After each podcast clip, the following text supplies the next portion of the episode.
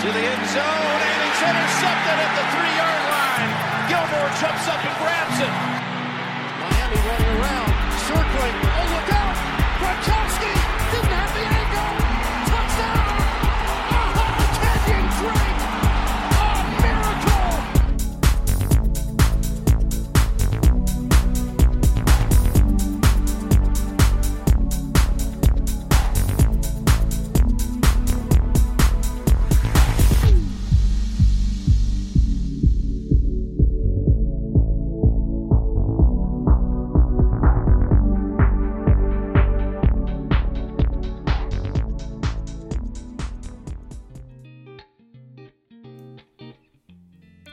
Salve a tutti, benvenuti alla 38esima puntata di Red Flag. Sono un conduttore, il clone, un clone del conduttore di Red Flag. Il mio padrone mi ha programmato per condurre questa 38esima puntata. Per non insultare troppo i Giants. Per fare un po' di gossip, anche se sarebbe servito più che altro, più che il clone del conduttore di Red Flag, il clone di Alfonso Signorini per questa puntata, perché veramente qui siamo nel gossip più assoluto. E, e quindi niente, il mio padrone mi ha detto di. mi ha programmato per condurre questa puntata perché ha deciso di clonarsi in questo periodo con tutte tutti gli eventi che il mondo dello sport eh, ci regala in questo periodo e quindi ha mandato dei cloni eh, abbiamo dei cloni anche in regia come c'è il clone del conduttore c'è il clone della regia. E quest'oggi quindi siamo tutti cloni impo- ci siamo impossessati di Red Flag e siamo stati programmati per questa puntata numero 38 una puntata numero 38 in cui eh, torniamo dopo la eh, dopo una breve pausa, in un periodo in cui abbiamo un po' atteso per vedere se succedesse qualcosa, un periodo dell'off season, specialmente quest'anno, veramente moscio perché a differenza degli altri anni, e noi sappiamo, e voi sapete che comunque Red Flag l'off season viene sempre trattata, quindi eh, non, non è Red Flag il posto in cui vi sentirete dire che in off season non succede niente, l'off season è inutile. Eh, però diciamo che quest'anno eh, c'è stato uno sbilanciamento enorme che ha reso le ultime due settimane. Chi segue i notiziari americani se ne sarà re- reso conto. Ultimi, nelle ultime due settimane i notiziari americani praticamente mandavano in onda segmenti o facevano, discutevano delle varie division, insomma mandavano notizie vecchie, grafiche vecchie, perché veramente il, la quantità di roba che arrivava era talmente poca e quando arrivava qualcosa era qualcosa del tizio, ha risposto a Caio sui social, Antonio Brown, Juju Smith, il dramma Green Bay, ma poi di notizie vere non arrivava nulla, quindi eh, un off season in cui tutto è stato sbilanciato. E come diceva Ian Rappaport eh, la settimana scorsa nel, nel, in un proprio articolo nel proprio podcast eh, quest'anno è stato diverso perché di solito quando si arriva al league meeting eh, de- con gli owner eh, di solito ci si arriva con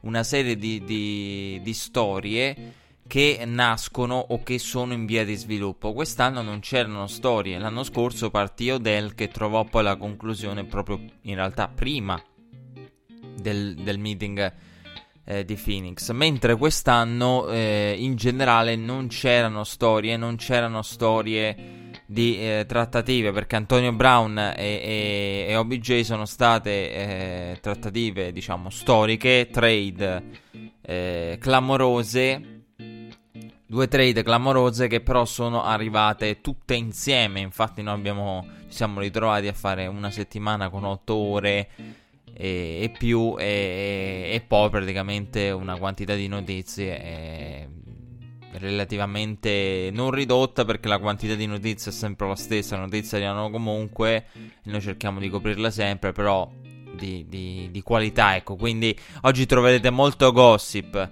Eh, NFL 2000 eh, vi accoglie per questa puntata con Alfonso Signorini. Poi c'è una parte che proprio è, è proprio Alfonso Signorini, cioè proprio entriamo nel gossip più totale. Però Partiamo quindi, come detto, eh, dopo aver spiegato un po' quel, in quale fase, in quale periodo, eh, diciamo, di questa eh, off-season NFL ci troviamo con, con, la calma dopo la tempesta. E che tempesta, perché c'è stata quella settimana tra free agency e trade aperta dai AB, con in mezzo la free agency chiusa da Odella, che è stata qualcosa che veramente in off season eh, non si vedeva e non si vedeva da tanto tempo e forse non si è mai visto perché due trade insieme nel giro di una settimana con firme clamorose in off season e contratti rivoluzionari in molte posizioni e non si vedeva veramente da tempo. Comunque eh, e quindi ci ritroviamo in un periodo eh, diciamo di, di, di vuoto d'aria. Perché, perché l'aria si è tutta spostata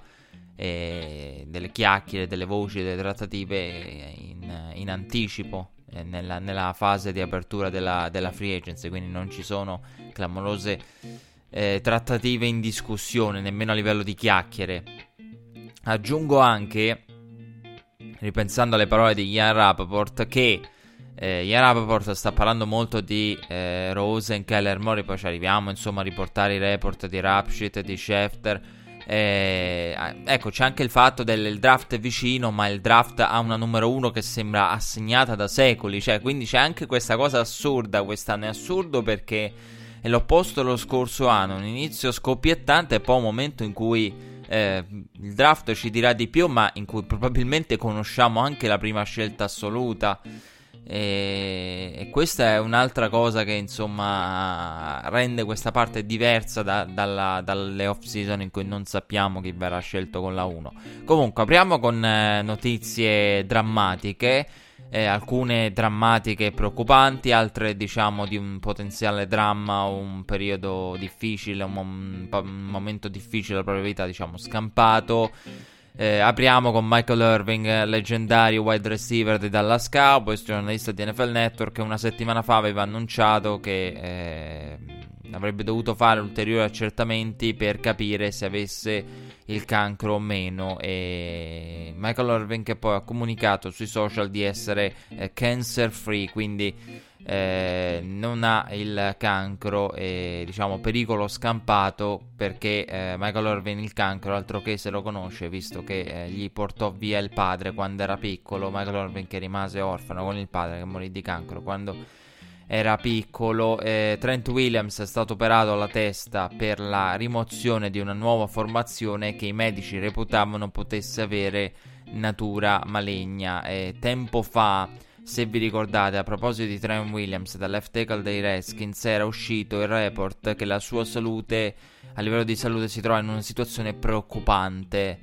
Eh, o un problema preoccupante a livello di condizione di salute. Ecco spiegato poi di cosa si trattava, adesso lo conosciamo. Eh, Kelly Stafford, la moglie di Matthew Stafford, ha scritto un post su Instagram in cui annuncia eh, di avere il cancro e eh, di doversi sottoporre ad un'operazione al cranio per la rimozione. È arrivato tutto il supporto da parte del eh, mondo eh, dell'NFL. Abbiamo raccontato due storie, una di un'operazione riuscita e di una situazione preoccupante come Trent Williams, l'altra di Michael Irvin di un, diciamo, un pericolo scampato e un in bocca al lupo va ovviamente a Kelly Stafford per questo percorso che dovrà intraprendere con annessa operazione al cranio per la eh, rimozione è arrivato tutto il supporto, eh, oltre al supporto nostro di Red Flag, anche il supporto dei Lions con un comunicato e dell'intera eh, comunità eh, dell'NFL. Eh, passiamo a cose un po' più leggere, come il phone break di Kingsbury. A tutti gli effetti, cose più leggere di quella non so se esistono. Phone break di Kingsbury che ha fatto molto discutere. Insomma, noi l'abbiamo accennato nell'ultima puntata. Piccola correzione. Il phone break di Kingsbury non è durante gli allenamenti perché io pensavo fosse e avevo capito che fosse quando è stato accennato in uh, chiusura di meeting che fosse eh, per eh, gli allenamenti. Eh, questo perché eh, capita anche alle persone normali, anche se alle comuni mortali, eh, di essere distratti. Però effettivamente qualcuno eh, avrebbe potuto dire, vabbè, però durante l'allenamento, cioè, un conto è la persona che va nello spogliatoio della palestra, prende il telefono, eh, è un conto, il comune mortale che sta in palestra, un conto è un atleta professionista che si sta allenando in quello che è il suo lavoro, non un'attività che fa eh, nel tempo libero. Quindi, ehm, è nei meeting, che è ancora peggio volendo.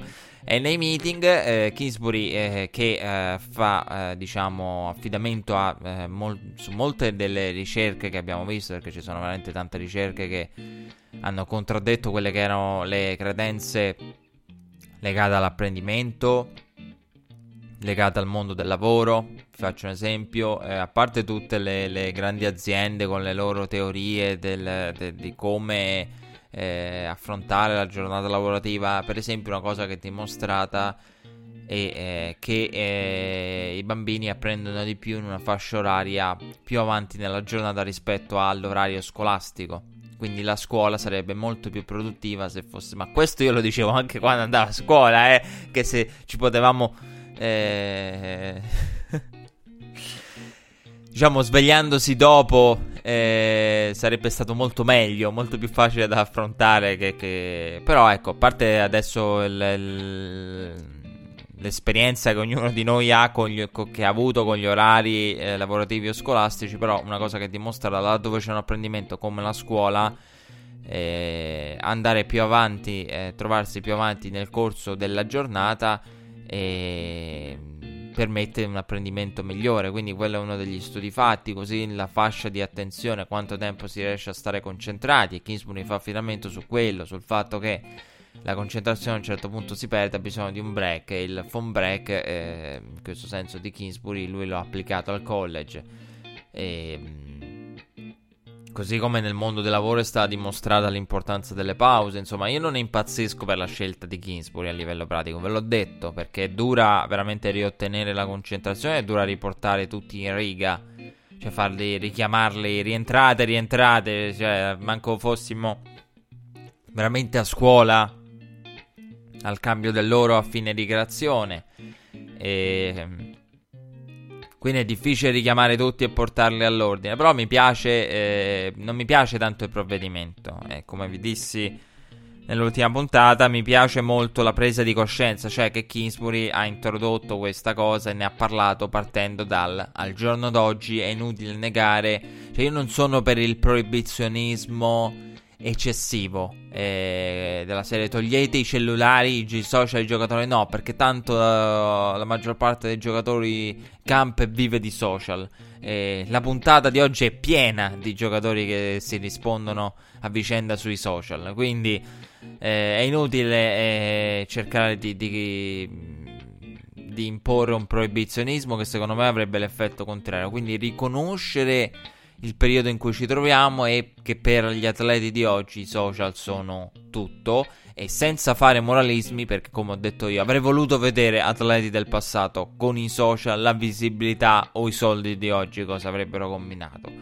E alcuni avrebbero fatto anche peggio de- de- de- degli atleti che eh, oggi sentiamo eh, al centro delle, delle, critiche da parte de- dell'opinione pubblica quindi non mi piace a livello pratico l'idea che interrompi un meeting eh, per poi dover richiamare tutti. Però mi piace, ecco, quella presa di coscienza legata all'utilizzo di, del, del cellulare. Eh, comunque, eh, Kingsbury a parte degli argomenti del meeting, al centro del dibattito post ampliamento del review c'è una situazione di Almeri.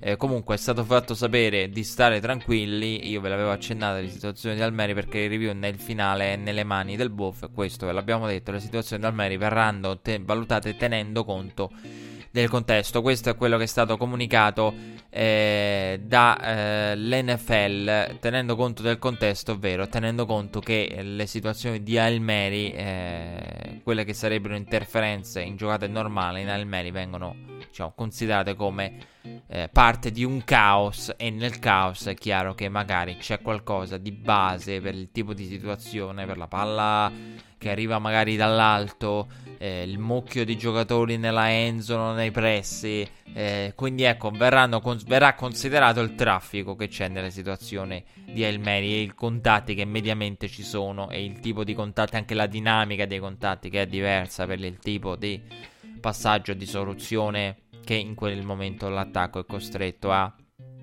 cercare, quindi non vedremo al minimo soffio con, come dico io con il cornerback che soffia amorevolmente arriva la flag eh, con eh, spot del fallo e palla sulla linea delle 1 no non è che vedremo o un'altra il Melida a distanza più ravvicinata. No, non vedremo questo con quella frequenza con la quale si teme. Infatti, io l'ho trovato una paura molto, molto esagerata, molto paranoica. Ecco. E, comunque, eh, report hanno parlato di un paio di coach che volevano andarsene da Phoenix. Questo è il report successivo, in quanto eh, pessimisti riguardo la posizione degli owner sull'ampliamento del review.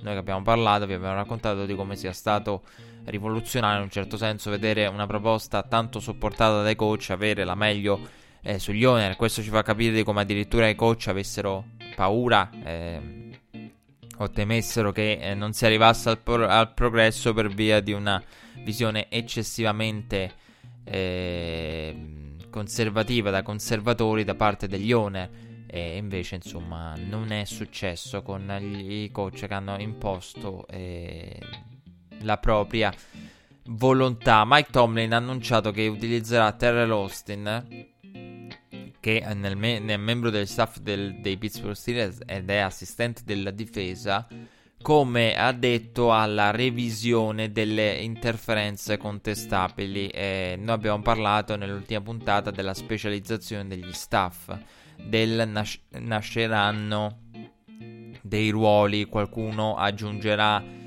eh, persone specializzate. Abbiamo parlato settimane fa della, del tango di McVeigh, quindi de, di quanto siano specializzati, delle tendenze e quindi era ovviamente, eh, come vi avevo detto, naturale che gli staff NFL si adattassero e quindi andassero o ad aggiungere una persona con il compito specifico oppure delegare una persona che già magari ha altri compiti all'interno dello staff eh, alla revisione delle interferenze quindi era naturale che qualcuno, come detto, fosse delegato, convertito, assunto per svolgere questa nuova funzione che a tutti gli effetti diventa eh, importantissima. Eh, nel 2018 sono state chiamate 376 pass interferenze totali. Eh, questa è una correzione perché nell'ultima puntata ho detto 273, 273 sono quelle difensive.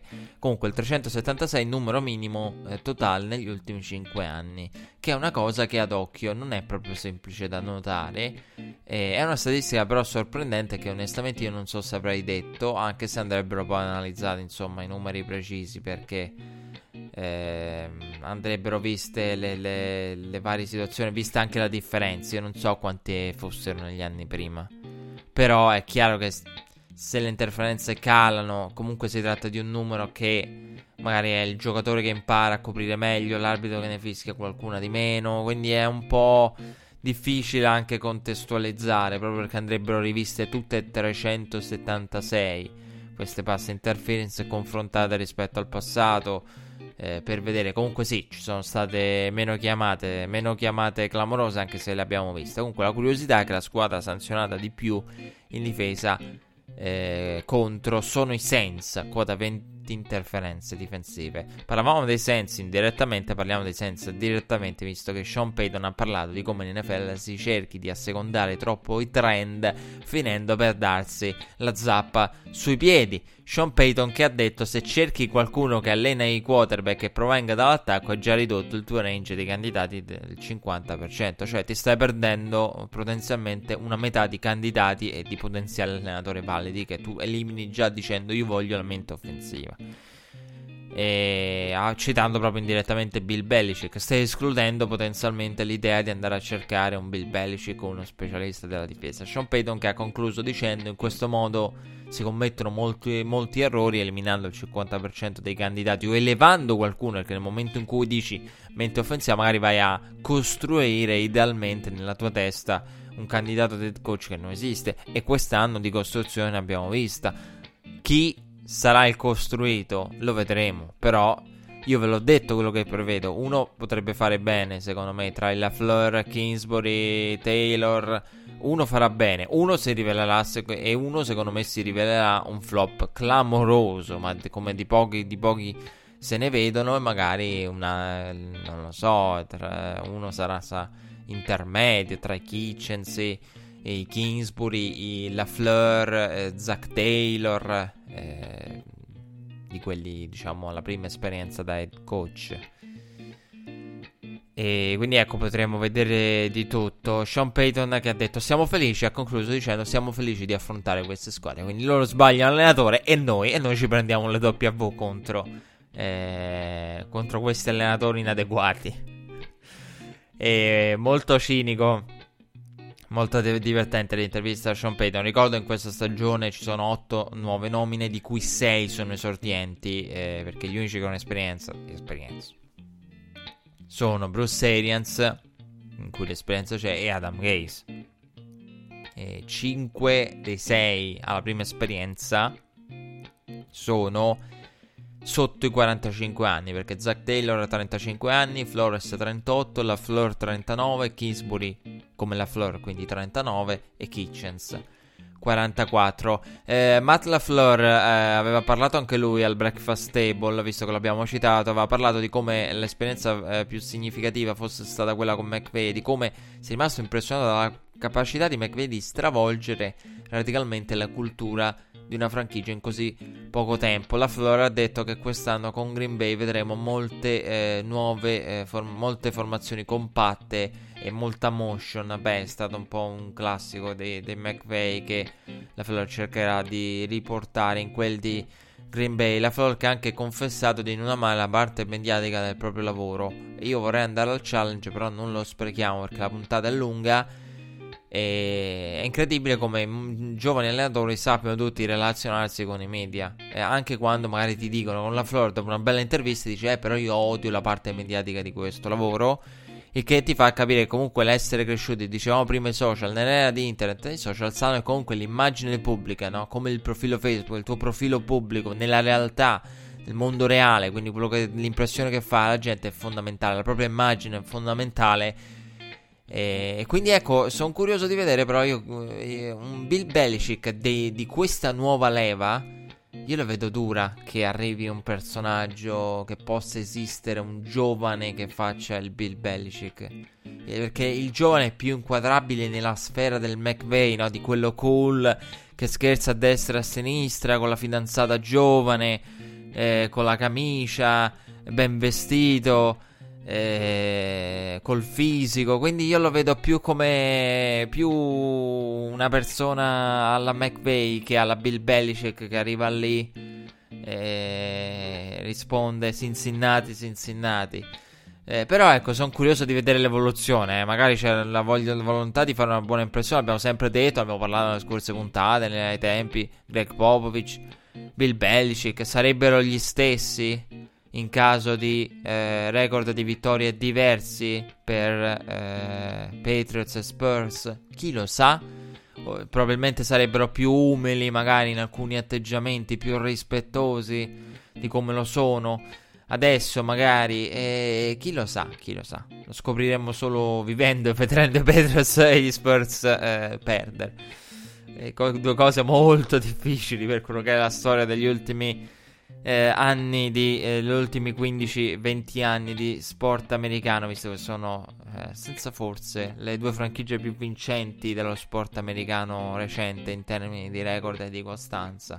Quindi le abbiamo pescate proprio entrambe. Questo discorso, però sono curioso di vedere come evolveranno questi giovani, questi giovani che si approcciano alla comunicazione eh, quindi ecco, era importante aprire questa parentesi sullo, sullo stile comunicativo. Al Breakfast Table, però, a proposito di comunicazione, dicevamo di La Flora che mi è venuto in mente. Me- nessuno si è affilato a Zack Taylor. Zack Taylor non se lo fila nessuno. Poverino, cioè, tutti parlano di tutti tranne che di lui. Cioè, la situazione Bengals è, è drammatica a livello di visibilità per, per i Bengals. E Zack Taylor non se l'è affilato nessuno. Cioè, i, i reporter di NFL Network i report di ESPN hanno tutti detto la stessa cosa. Hanno raccontato ovvero che Zack Taylor era completamente ignorato. Cioè, come i Bengals sono completamente. Come si conoscono i nuovi coach. Che Zack Taylor non se lo fila nessuno. Anche noi Red. I Bengals non ce li filiamo. E l'altro che non si sono filati è Andy Reid. Cosa assurda. Voi direte, vabbè, Il primo perché comunque è in ombra a livello mediatico Zack Taylor, il secondo veramente pare che il coach dei Bengals sia Ulisse e il secondo è Andy Reid, potete immaginarlo, in questo momento non è che abbia molto da raccontare con l'attacco stellare che si ritrova. Comunque Andy che invece qualcosa ha raccontato, visto che è stato intervistato da NFL Network, ha detto di aver percepito l'amore dei tifosi verso Kansas City. Eh, lui ha detto: Durante il mio percorso di una stagione è difficile capire l'amore, l'affetto che si crea dietro una squadra, dietro un gruppo, un giocatore. Però al termine della stagione eh, ci si rende conto eh, di tutto questo. A proposito di Mahomes, Andy Reid ha detto una leadership fenomenale per essere giovane motivato, vuole essere grande, ama giocare, cerca di stimolare i compagni. Mahomes che nel 2018 lo saprete questo eh, 5.097 yard, secondo in NFL, 8,8 di media per tentativo, secondo in NFL, 50 touchdown passati, primo in NFL e in una ristretta cerchia a livello storico con i grandi della posizione, 113,8 di passer rating secondo e 10 partite, primo, sopra le 300 yard lanciate. Andy Reid che ha parlato della concentrazione di Moms in vista di una nuova stagione in cui le menti difensive avranno a disposizione una quantità significativa di cassette su di lui, il tutto da abbinare, aggiungo, ad aspettative stellari perché se il tuo primo anno da partente è quello, cosa fai nel secondo? La domanda comunque se la fanno tutti. Poi magari qualcuno si dà una risposta un po' più realistica rispetto a qualcun altro. Comunque, ho parlato anche Moms al Tonight Show di Jimmy Fallon ha veramente elogiato molto Brady. Brady che si è andato a congratulare con lui al termine del championship. Eh, Mahomes ha detto eh, di essere eh, di aver apprezzato il Brady che va lì eh, da uno spogliatoio all'altro a congratularsi eh, con eh, Mahomes dicendogli di essere sorpreso per l'ottimo lavoro fatto sia da lui che dai Kansas City Chiefs. Ha apprezzato il gesto, l'MVP eh, Patrick Mahomes, il gesto di Tom Brady, eh, riusciranno le difese a fermare Mahomes il prossimo anno? Bella domanda. Comunque, il eh, riferimento eh, va fatto sempre. Lo devo fare, lo devo fare. Devo fare questo riferimento al discorso fatto prima del championship eh, della AFC. Secondo me tutta la chiave sta lì. Quando Bill Belichick andò eh, nel canale dei Patriots a analizzare le situazioni in approccio alla partita, sì, poi vabbè, prese le immagini della partita contro i Raiders. E tu dici che, po- che idea ti possono dare i Raiders di come difenderai tu New England, eh, Kansas City, non lo so, però più eh, bello far vedere no, la, la, bravura avversaria. Ah, guarda qui come Mahomes lo mette in, nel, in quel posto a tutti quanti, poi arriviamo noi dei Peters e lo fermiamo. Questo è un po' il discorso. Quindi devi far vedere anche immagini in cui produce. C'è anche qui, c'è tattica psicologica. Elogiarlo, guarda che cosa ha fatto. E poi magari pensi te, dentro di te pensi con noi col cavolo che lo fa un passaggio del genere. E comunque, però, ci sono situazioni in cui Bill Belichick, per capire Patrick Mahomes, per capire quello che pensa di questo ragazzo, e poi insomma, magari un altro giorno ne parleremo con più calma. E cioè, Bill Belichick, quando, di, quando, ha guardato alcune immagini, l'ha analizzata e ha detto: eh, qui la difesa fa questo, Mahomes fa questo. E poi ad un certo punto Mahomes esce dalla tasca, freelance. Qui non c'è, non c'è nulla che puoi fare a livello di coaching, ha detto Bill Belichick. Quando siamo nel freelance e lo schema si rompe, Mahomes esce dalla tasca, non c'è niente che puoi fare in quel momento con un Tyreek Hill libero di muoversi ed un Mahomes che può trovare qualunque angolo e qualunque tipo di passaggio in movimento. Quindi questo ti fa capire un video del genere, un'analisi del genere da parte di Bill Belichick ti fa capire come Moms sia imprevedibile. Quando Bill Belichick dice e qui, e qui, e qui io da coach non posso fare più niente, perché sta a loro tentare di fare eh, una giocata. Eh, però il football americano è anche questo. Quindi quando lo schema si rompe, quando la chiamata è quella sbagliata, fate la giocata. Lo disse anche Mike Shannon. Gli, gli chiesero: Ma Mike, eh, questa è una delle pagine più note della storia dell'NFL. Mike Shannon eh, gli chiesero: Mike, ma se fanno questo, se si schierano con quella coverage, perché avevamo preparato una giocata specifica, i Broncos. E Mike Shannon gli disse: Go out and make a play. E in campo trovano la coverage che non avrebbero voluto i Broncos. Sapete di che giocata stiamo parlando? Dell'helicopter play di John Elway. Di una delle giocate simbolo della storia dei Broncos e di John Elway. Nata da cosa? Da un momento in cui il coach disse praticamente: Se vi trovate ad affrontare quel tipo di coverage, fate la giocata. Quindi l'NFL è anche questo. Quindi Bill Belichick che ti dice: E qui, e qui non puoi fare niente. Cioè, qui. Qui lo prendi in quel posto perché Mahomes esce dalla tasca e Tyreek Hill è libero di andare dove vuole in freelance con Mahomes, con quelle capacità di braccia, di potenza e le, con quella velocità che ha Tyreek Hill. Questo ti fa capire il cosa vuol dire veramente un Mahomes e come Mahomes sia difficilissimo da difendere. Puoi studiare quanto ti pare. Qui Bill Belichick si fa la risata in quel momento, come per dire, cioè, qua che vuoi fare? Eh, tu coach che cosa puoi fare? Anzi, più che, che, che vuoi fare, vuoi, che vuoi fare lo sai, fermarlo. Comunque, i eh, Chiefs deludenti però in difesa, questo lo sappiamo, 24esimi punti concessi per partita, 31esimi yards concesse per partita, primi in sex e ottavi in turnover. Eh, statistiche la cui stranezza è stata parecchie volte oggetto di discussione, ovvero come si possa essere primi in sex, ottavi in turnover, ma poi 24esimi, 31esimi in yard, in punti e yard. Jordi Nelson, la scorsa settimana, si è ritirato dopo 11 stagioni, 613 ricezioni, 8587 yards e 12 touchdown per l'ex giocatore dei Packers. Jordi Nelson che ha detto attenzione, ex, ma non è detto perché ha dichiarato che sarebbe duro dire di no ad Aaron Rodgers qualora gli chiedesse di rimandare il ritiro e tornare a giocare a eh, Green Bay dopo le, la breve esperienza con i Raiders. La notizia è stata riportata dall'ex compagno dei Packers e ora membro del team di NFL Network, James Jones, al quale Nelson ha raccontato di aver fatto test fisici, di aver ricevuto offerte da varie squadre e, e che ha raccontato è praticamente una storia stranissima quella di Jordi Nelson perché eh, James Jones ha raccontato che Nelson ha fatto i test, ha ricevuto offerte si è sentito dire ah però la tua età è, è, è beh, buona, è assurdo che tu stia bene e, e praticamente è assurdo che nel sentirsi dire stai bene alla tua età che è una cosa rara lui si è reso conto del oddio allora come dovrei stare? Allora no, forse è meglio che smetto se ho questa fortuna di stare bene alla metà. Cioè, quindi in maniera capovolta. Cioè, c'è gente che vorrebbe. Giocatori che vorrebbero sentirsi dire stai bene fisicamente alla tua età per continuare.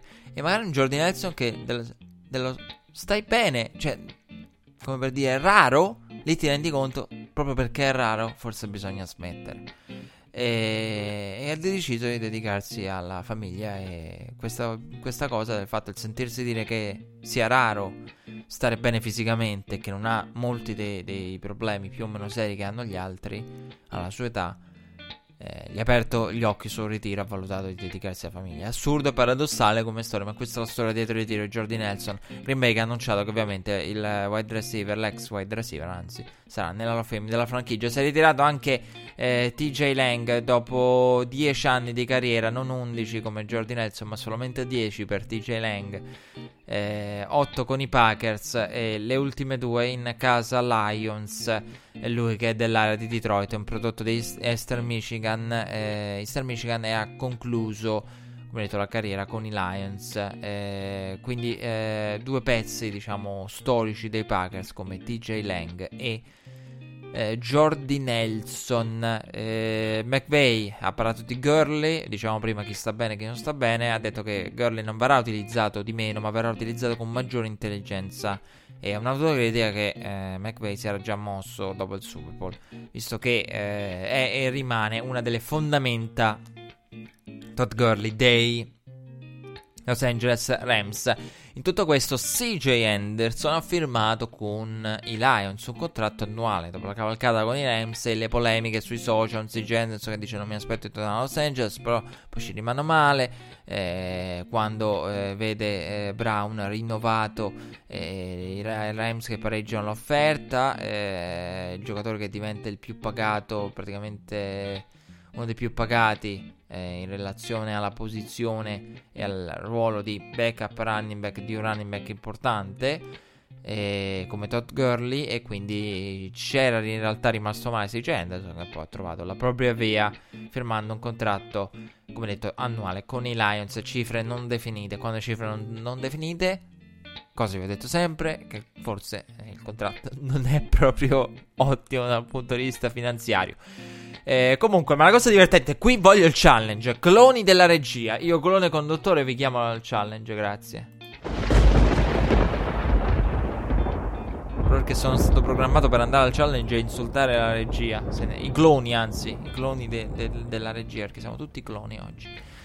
Due ragazzi attorno ai 10 anni, e questa storia è più bella e più divertente. Per le, le bischerate, cioè che tu dici, Ameri- gli americani non riuscivano a dare un termine. In italiano, per fortuna, il termine buono ce l'abbiamo, cioè le bischerate proprio. Due ragazzi attorno ai 10-12 anni hanno chiesto a McVeigh di fare una foto con loro e prima dello scatto cosa hanno fatto? Si sono spostati, hanno mollato nelle mani di McVeigh un peluche dei Patriots. McVeigh è stato allo scherzo e ha risposto a questi due ragazzi, questi due bambini che eh, si è fatto fare la foto solo perché gli stavano simpatici. L'episodio è stato visto e raccontato dai ragazzi di The Ringer eh, la foto non si sa se sia stata pubblicata su qualche piattaforma social, quindi c'è anche questa bischerata, questa cavolata, questo scherzo a McVeigh che è stato al gioco. Eh, Sean McVeigh. Eh, abbiamo parlato di scherzi, dobbiamo parlare dei pesci d'aprile, quelli falsi e quelli veri. Brian Flores in una recente intervista ha dichiarato che i giorni migliori di Fitzpatrick devono ancora arrivare. E no, non è un pesce d'aprile, l'intervista è vera. Siamo reduci dai, dai preci d'aprile, ma eh, le sue parole erano serie. Kyle Shannon invece non scherza per niente, anzi spera che Garoppolo sia full go per il training camp. Jay Gruden ha parlato di Josh Norman e di come si aspetti eh, da lui un 2019 all'altezza del suo status di superstar. Josh Norman, che è stato intervistato da NFL Network, ha risposto: Insomma, ha detto che lui prende parte sempre ad ogni stagione, con le parti sempre con la consapevolezza di essere e di voler eh, giocare, diciamo, da superstar, rendere da superstar e Josh Norman che ha speso parole di elogio nei confronti del neo arrivato Landon Collins che ha ammesso che gli mancherà competere con OBJ. Norman che ha parlato di come fosse uno stimolo competere nella NFC East con gente del calibro di Des Bryant e Odell Beckham Jr. Purtroppo ormai fuori eh, dalla division eh, Josh Norman che diciamo con Odell aveva poi un rapporto particolare, cioè proprio un rapporto, una storia d'amore che purtroppo eh, dovrà, eh, non potrà continuare, al massimo dovrà continuare a distanza eh, perché eh, purtroppo Odell non fa più parte della NFC East come della NFC East con buona probabilità non farà parte nemmeno Dez che è ancora in giro e aveva dichiarato, avevano detto che eh, sarebbe diventato una steal e sarà una steal per chi lo firmerà. Per il momento non c'è ancora nessuno. Che lo ha fatto Josh Norman che ha colto l'occasione per parlare delle sue attività per la comunità, da quelle per l'acqua alla Stars 24, della quale vi parlo ogni anno in questo periodo. Perché? Perché organizza la consueta annuale eh, partita di pallacanestro, il Celebrity Basketball Game. Poi ci sono stati i pesci d'aprile, quelli veri con Brady che ha annunciato il ritiro, anticipandoci. Io vi giuro, avevo pensato di fare un, una puntata da, di, di, pesce d'aprile. Ho detto se andiamo in onda, visto che eh, non c'è più di tanto. Cioè, no, in realtà le notizie c'erano perché questa puntata è chilometrica. Però riflettiamo un attimo dopo quel fuoco della free agency. Ho detto potrebbe essere fare un segmento serio, cioè su come verrebbe raccontato il ritiro di, di Tom Brady. Sarebbe stato anche intrigante da, da preparare e da ascoltare. Magari come, come, come si parlerà, in che taglio si parlerà del ritiro di Brady. E invece Brady ci ha anticipato non c'è il ritiro. Ovviamente non gli ha creduto nessuno. Cioè il pesce d'aprile è più banale di tutti. Anche se le voci insistenti di guardate che Brady potrebbe essere l'ultimo anno ci sono. Bears che hanno scherzato sull'aggiunta di un 1 davanti ai numeri dei giocatori per il prossimo anno per celebrare la stagione del centenario con tanto di comunicato. Quindi giocatori che avrebbero avuto 100 più il proprio numero eh, un 1 davanti al proprio numero eh, reale, con tanto di comunicato stampa rilasciato e ci sono cascati molti giornalisti a questo. E, i Buccaneers hanno annunciato che Mike Evans avrebbe giocato sia in attacco che in difesa. Eh, beh, oddio, calcolando quello che abbiamo visto fare a Jamal Adams in attacco al, al Pro Bowl, beh, diciamo tutto è possibile e magari che Buccaneers eh, l'idea possa insomma passare nella testa. Mike Evans anche eh, in difesa come defensive back. Eh, Scott Henson però ha fatto lo scherzo più bello con colleghi di NFL Network perché si è fatto preparare dai grafici eh, dell'NFL e di NFL Network un fotomontaggio al profilo Twitter di Ian Rapaport in cui veniva annunciato da Rapaport che i Cardinals avevano ceduto la prima assoluta ai Raiders. E, e quindi c'era questo, questo scherzo ehm, che, eh, al quale nessuno è, è caduto perché eh, c'è stato un attimo di sconforto con Carr, il fratello grande di Carr, che tra l'altro sono trascorsi, credo addirittura non so quanti anni ormai dalla nomina di Carr, cioè l'anniversario del 2002, credo, del, sì, della l'ampliamento del... era proprio l'altro ieri, eh, l'anniversario della scelta di gare del eh, draft di espansione, dell'espansione ai Texans. E come anche l'anniversario di tante altre cose, è passato l'anniversario che vi citai l'anno scorso di Peyton Manning, Leaf e Manning. Ehm, siamo in periodo di, di, anniversari di draft. E quindi il fratello di Carr, Carr Senior, non ci è cascato per niente. E... David Carr al, allo scherzo fatto. Eh, vabbè, ma d'altronde è difficile. Cioè, è fatto bene lo scherzo perché ti lascia un po' così. Però la... C'è un'affascinante idea che però tanto lontana dalla realtà di, di trade non è. Poi ci arriviamo. C'è stata la... la... Le dimissioni ci sono state di Greg Schiano. Ehm nominato a febbraio, diciamo, defensive coordinator dei Patriots, sarà assegnato per le dimissioni il 28 marzo. Non era ancora stato annunciato Greg Schiano. Pare che alla base ci siano problemi familiari rimasti eh, privati. Chi è vicino a Ohio State, università dove Schiano è stato defensive coordinator dal 2016 al 2018 per rilanciarsi, eh, ha parlato di un, uh, di un, coach scarico e desideroso di prendersi una pausa da, uh, da, quella che negli ultimi anni è stata una rincorsa affannosa al ruolo di head coach in NFL, avuto come detto in eh, NFL e precisamente a Tampa Bay nel 2012-2013. Eh, Schiano che era, aveva cominciato questa rincorsa e poi era andato alla corte di Urban Meyer ad Ohio State Ehm, per quanto insomma la ricostruzione de- di chi è vicino all'ambiente Ohio State della serie guardare che si vuole riposare vuole rifiatare è vera, può avere, possa avere un senso perché Schiano, qual è la prima cosa che ti eh, sciocca del curriculum di Schiano? È che uno dei pochi, e ve lo assicuro, è veramente uno dei pochi coach che non ha mai riposato in carriera, cioè che è sempre stato eh, in uno staff, cioè non c'ha un anno della carriera da quando ha cominciato in cui tu dici ha riposato o una, no, nemmeno una metà, niente, cioè con lui finita un'esperienza inizia un'altra. E quindi però è strano che abbandoni a marzo un ruolo che negli ultimi anni ha visto le promozioni di Patricia prima, Flores poi quindi perché rivedere le proprie priorità? Perché eh, mollare la rincorsa NFL dopo un'affannosa rincorsa, un rilancio verso un'opportunità in NFL nuova, dopo quella con i, avuta con i Buccaneers? È una delle occasioni più ghiotte della carriera, uno dei posti che ti lanci in assoluto che ti rende head coach, così è stato per Patricia e per Flores, perché mollare? Comunque, eh, voci a parte, insomma, evitando troppo di speculare, viene più facile pensare ha qualche problema in famiglia, visto che l'annuncio di Schiano parla di dedicarsi alla fede e alla famiglia. Quindi viene facile pensare più a qualche problema familiare o personale eh, di seria entità. Eh, parliamo di trattative sparse e di notizie varie. Doug Baldwin è stato operato per via dell'ernia. Secondo Pete Carroll il suo recupero dovrebbe essere di 6-8 settimane. Eh, I Dallas Cowboys hanno acquisito Robert Quinn eh, in cambio di un sesto giro del 2020. La trattativa andava avanti di, da tanto tempo. Abbiamo detto dell'autorizzazione data dai Dolphins a Quinn per visitare le altre squadre. Una di queste, ve l'avevamo anche detto, era Dallas alla ricerca di un post rusher da aggiungere a eh, DeMarcus Lawrence dopo la sospensione di Randy eh, Gregory, dopo parleremo anche di lui. I Raiders hanno firmato Isaiah Crowell, running back ex Jets, eh, uno dei miei preferiti, per modo di dire, per un anno a 2 milioni e mezzo per tutelarsi e in attesa di capire soprattutto però cosa farà Beast Mode. I Bears hanno scambiato, in quella è stata forse la trattativa, sì, trattativa più importante, esclusi i rinnovi le discussioni per i rinnovi. Jordan Howard, eh, Jordan Howard dagli Eagles in cambio di un sesto giro condizionale il prossimo anno, una mossa anch'essa prevedibile da tempo, visto che già dai primi contatti con Neghi si era capito che eh, per Howard e per caratteristiche il giocatore eh, non avrebbe sposato alla perfezione il nuovo sistema di Neghi eh, Jordan Howard è al quarto anno in NFL nel 2018 eh, ha messo a riferto 935 yard in 250 portate. Per la prima volta è stato sotto le 1000 yard e questa statistica. Probabilmente se avete letto e eh, sentito della trattativa l'avrete de- sentita. Se conoscete anche il mondo dei Bears siete tifosi dei Bears a maggior ragione ovvero primo anno sotto le 1000 yard con un, con un Neghi che già dall'inizio fa capire mm, non so se nel mio attacco quelle caratteristiche vanno bene Howard che come detto è un running back.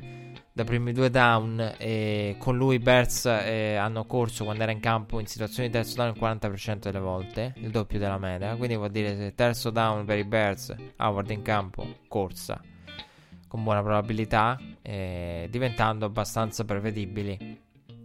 Infatti non è un caso che potete arrivarci da voi che Howard venga definito da molti scout, sia stato definito ai tempi e eh, in tempi recenti un running back appartenente diciamo idealmente all'albero genealogico di Adrian Peterson proprio eh, caratteristiche diciamo ideali da avere al giorno d'oggi specie se, se sei sotto. Eh, Matt Nagy Bears che quest'anno potranno anche contare ehm, su Mike Davis running back ex ehm, Seahawks eh, firmato a inizio free agency. E in tutto questo in free agency è ancora disponibile Ndoma Kasu eh, che ha postato una foto su Twitter in cui si trova davanti al MetLife Stadium. Sta visitando i Giants, Jets, ma per il momento ancora sul mercato Andamakasu e potrebbe rimanerci ancora per un bel po'.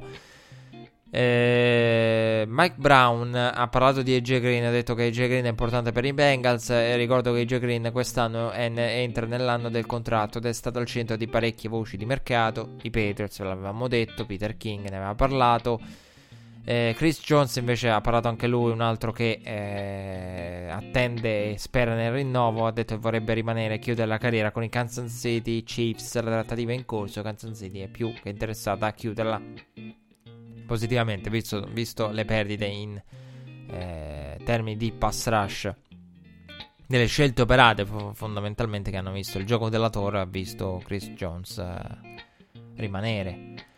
Ehm John Harbaugh ha parlato della perdita dei veterani e di Flacco, ha detto di esserci rimasto male per Sachs, ma di aver capito le ragioni della scelta. Ehm, John Harbaugh ha ammesso di aver saputo dell'addio di Sachs tramite Ozzy, è stato proprio Ozzy a dirglielo. Eh, Arbao che eh, poi ha parlato delle scelte in free agency. Ogni giocatore che firmiamo è un Raven e ha determinate caratteristiche. Però intanto eh, un Raven o non Raven, qui c'è qualcuno che il Raven riserva non lo vuole fare. RG Frega ha dichiarato che non è contento di fare la riserva. Beh, è normale che non lo sia calcolando sia le prospettive che le prestazioni di inizio carriera. Robert Griffin terzo che ha fatto sapere eh, di... Ehm, appunto di non voler fare la riserva. Non è la prima volta che si discute per le sue dichiarazioni o di dichiarazioni di persone a lui vicine. Con il famoso episodio no, della madre che andò da Mike Shannon ai tempi dei Redskins a dire che il figlio sarebbe dovuto diventare un quarterback da tasca per preservarne poi diciamo la carriera alla Manning. E Shannon la guardò come per dire signora. Eh, eh. Manning, cioè Peyton Manning è, da inizio carriera collegiale con Tennessee è stato da quando ha cominciato a giocare eh, è un quarterback da tasca, quindi eh, si assumono determinate caratteristiche, insomma. Eh. E parliamo invece dei rinnovi tormentati. Uno è arrivato, l'altro è relativamente tormentato, però è anche tormentato ingigantito, eh, perché Pete Carroll aveva parlato delle cose straordinarie fatte da Russell Wilson al breakfast table, sono pronti a fare tutto il possibile e tutto quanto. Che i rumors sono tali.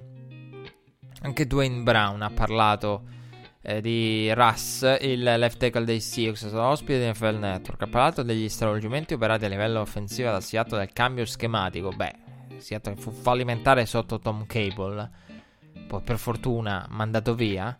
E, e ricordo che Dwayne Brown ha firmato lo scorso anno un rinnovo triennale da 36 milioni e mezzo ed è giunto alla dodicesima stagione nella Lega, terza con i Seahawks e Brown che ha dichiarato la sconfitta Seahawks, dei Seahawks contro i Cowboys è da imputare l'utilizzo sbagliato di Russell Wilson. Eh, Brown ha detto abbiamo Russ, dobbiamo farlo lanciare di più. È quello che ho detto anche io a proposito del, di quel play calling eh, dei, dei, Seahawks e di come io dissi appunto non è, eh, dopo la partita non è il Russell Wilson limitato e Russell Wilson è stato limitato alla sua stessa squadra eh, tenere Russell Wilson sulla sideline. Russell Wilson è stato diciamo, tenuto in campo, non lanciare o diciamo, neutralizzato dallo stesso gameplay offensivo dei Seahawks. Non è che la penso solo io, la pensa anche Dwayne Brown, la pensano probabilmente la maggioranza, se non quasi totalità degli ascoltatori di red flag. Eh, Russell Wilson che però ha annunciato che eh, vuole un nuovo contratto entro il 15 di aprile eh, che si avvicina inesorabilmente in teoria perché da quando l'ha detto è passata una settimanella come riportato dal Seattle Times eh, giorno di inizio dell'attività dei Seahawks il 15 aprile ricordo che lo stipendio di Russell Wilson non è nella top 10 della posizione a livello di valore medio ve l'avevamo detto Seahawks che hanno 104 eh, milioni di cap committed per il 2020 quindi avranno molta molta flessibilità salariale. Il problema non è tanto il contratto in sé quanto la componente garantita, perché Ryan e Rogers sono arrivati a cifre di garantiti vicino alla tripla cifra. Uno l'ha raggiunta, l'altro l'ha sfiorata. Ehm, con Ryan raggiunta a tutti gli effetti la, la tripla cifra. E comunque di, di garantiti. Eh, stando alle voci, eh, in caso di mancato rinnovo, Wilson sarebbe disposto, e questa è una precisazione che è stata fatta anche dal giocatore, a giocare sotto l'ultimo anno di contratto. Eh, peccato che poi ci siano eh, due eh, tag potenziali a 33 di media, quindi eh, l'anno di contratto più c'è il, anche il tag eventualmente. Comunque Russell Wilson giocherebbe sotto anno di contratto. Ricordo che Pete Carroll aveva incontrato e discusso il contratto con Russell Wilson. Ve lo avevamo accennato forse al termine del league meeting. Russell Wilson che ha poi precisato che la deadline del 15 aprile nasce dal fatto che da quel momento in poi non vuole più alcun tipo di distrazione il quarterback ha anche detto che in caso di assenza eh, del contratto non boicotterà il lavoro dell'off season. Perché poi era nata questa idea, ma vuole rinnovo entro il 15. Il 15 è il giorno inizio dell'attività dei Seahawks. Ma non è che poi salta dall'attività o comincia a, a fare i capricci. Invece no, Russell Wilson ha detto che comunque non boicotterà il lavoro dell'off season. Ricordo negli ultimi tre anni Aaron Rodgers 39 partenze contro le 48 di Russell Wilson che ha quindi 9 partenze in più. Eh, 20-18-1 il record di eh, Rogers, eh, stesse sconfitte e stessi pareggi per Wilson con 18-1, ma le vittorie sono 29, 9 in più.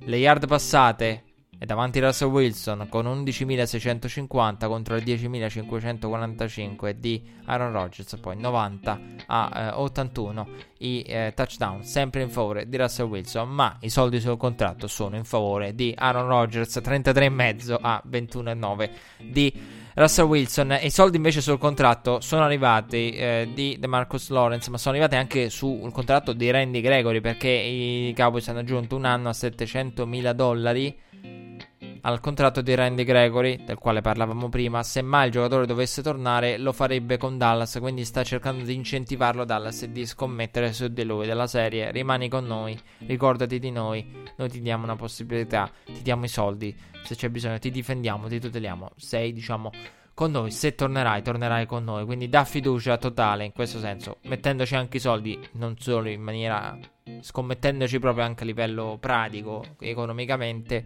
Dallas su Randy Gregory.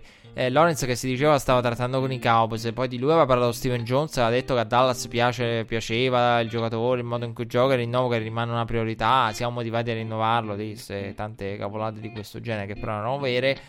Le negoziazioni poi erano rimaste in fase di stallo perché Dallas non voleva pagarlo 20 milioni l'anno e Dallas era preoccupata dal fatto che il giocatore doveva essere operato perché la, la franchigia eh, voleva eh, l'operazione in questa off-season. Però il giocatore aveva risposto che si sarebbe operato solo dopo aver mis- ammesso la firma sul contratto a lungo termine. È l'intervento che richiederebbe un tempo di recupero attorno ai 4 mesi.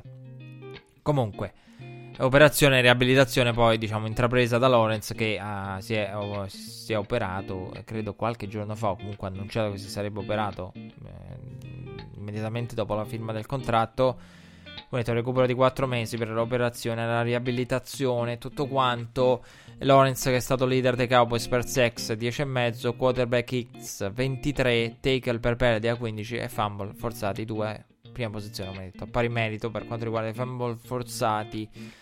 E anche il primo giocatore di, di, Dallas, soprattutto, però, e questo è il motivo per cui rivendicava il contratto più grande, forse, con sex in doppia cifra in due eh, in stagioni consecutive dai tempi di DeMarcus uh, Ware e da Marcus Lawrence che poi ha rinnovato con un contratto da 105 milioni, 5 anni, 65 garantiti. Il cash del primo anno è il più alto di sempre tra in un quarterback. Rinnovo di Lawrence che potrebbe avere ovviamente, naturalmente, cioè, potete arrivare anche voi, un impatto su eh, tutti i giocatori alla ricerca di un nuovo tron- contratto, tra i quali Doug Prescott eh, Dak Prescott per i Cowboys, Ezekiel Elliott, ma anche Frank Clark e Jedi Von Clowney che sono sotto Doug che possono prendere Lawrence come riferimento e punto di partenza per le proprie trattative.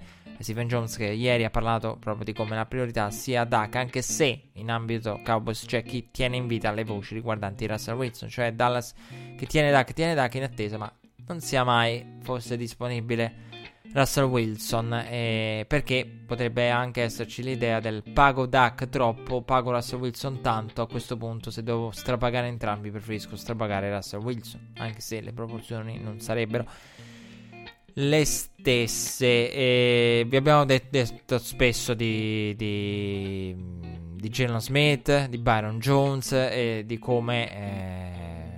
Siano giocatori anche loro in situazioni in attesa di capire di come a mio giudizio rimane a tutti gli effetti Byron Jones sacrificabile e di come insomma Duck eh, sia una priorità assieme a Zeke assieme a Jalen Smith poi e poi può veramente succedere eh, di tutto. E I Browns hanno cominciato i workout eh, volontari il primo aprile, eh, non era un pesce d'aprile, Odell era presente, anche qui non era un pesce d'aprile.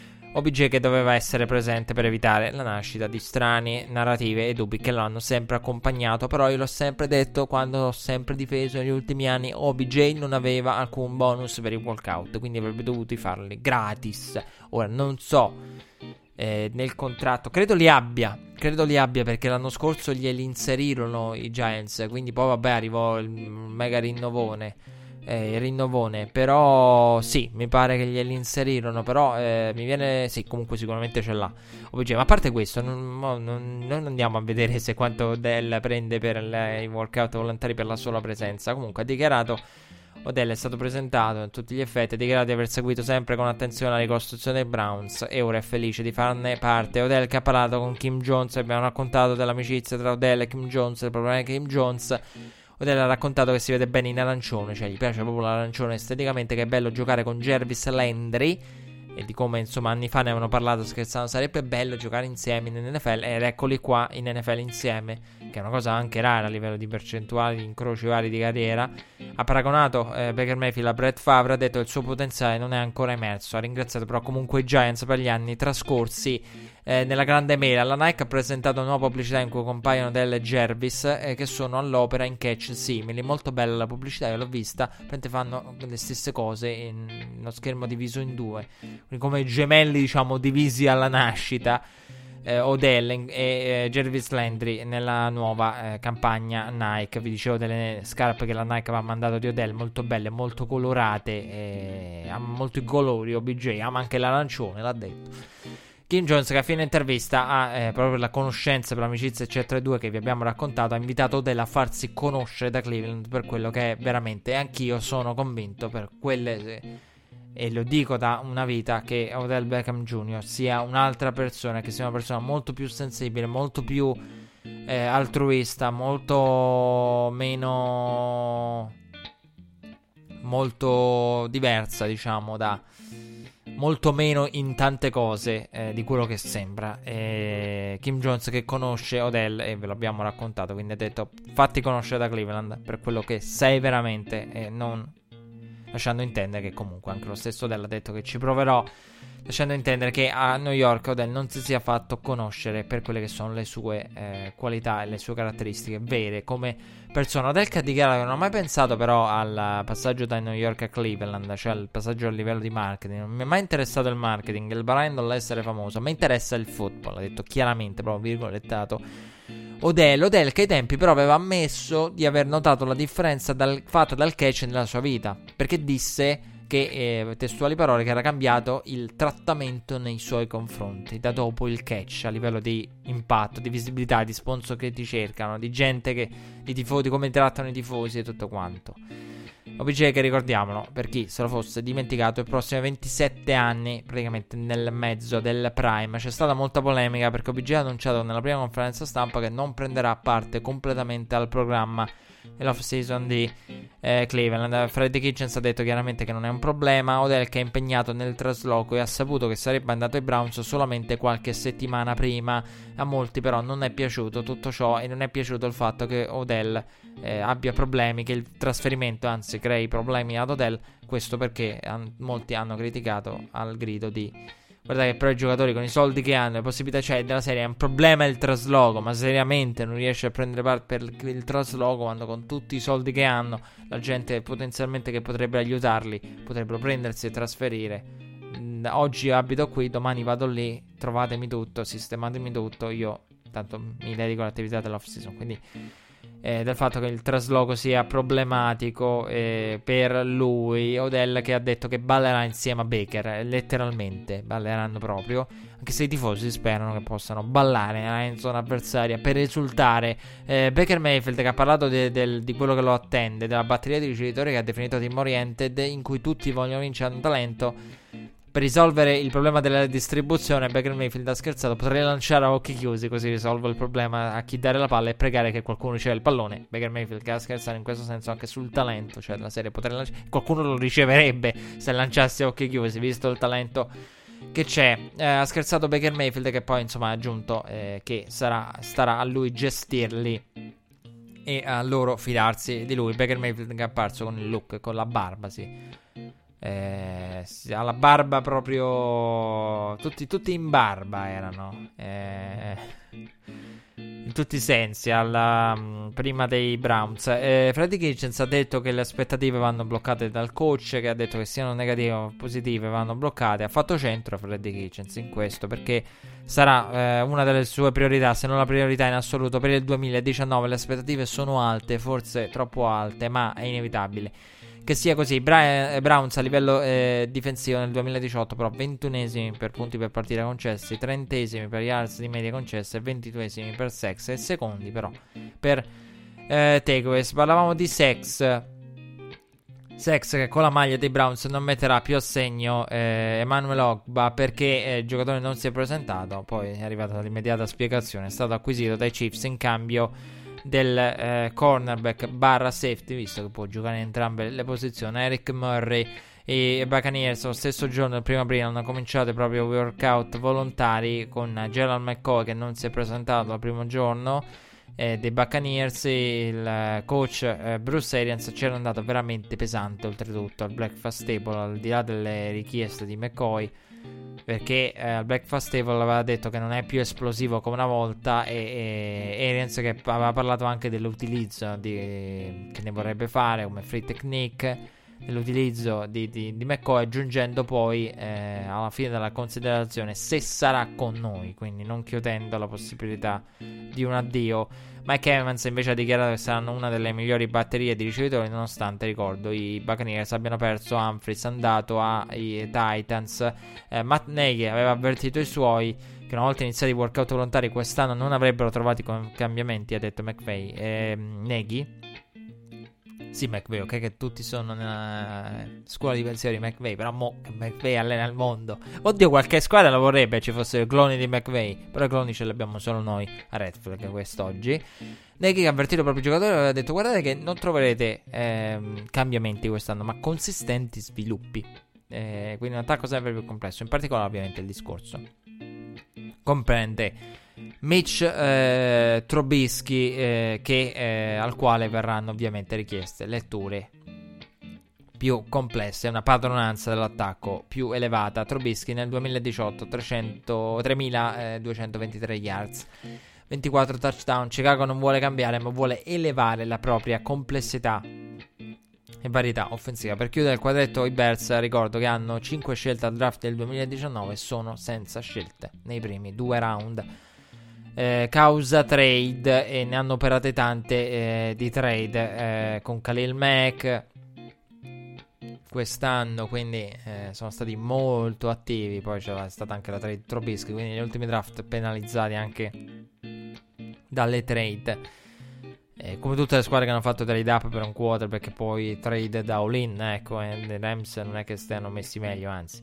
Sono cominciati i workout volontari anche dei Dolphins con eh, Brian Flores, Flores che proviene dallo special team, è diventato assistente difensivo prima, coach del linebacker poi, defensive coordinator, seppur non formalmente, perché noi ve l'abbiamo detto a livello di organigramma, e di stipendio, però curiosamente la stessa parabola professionale di Bill Belichick, del maestro.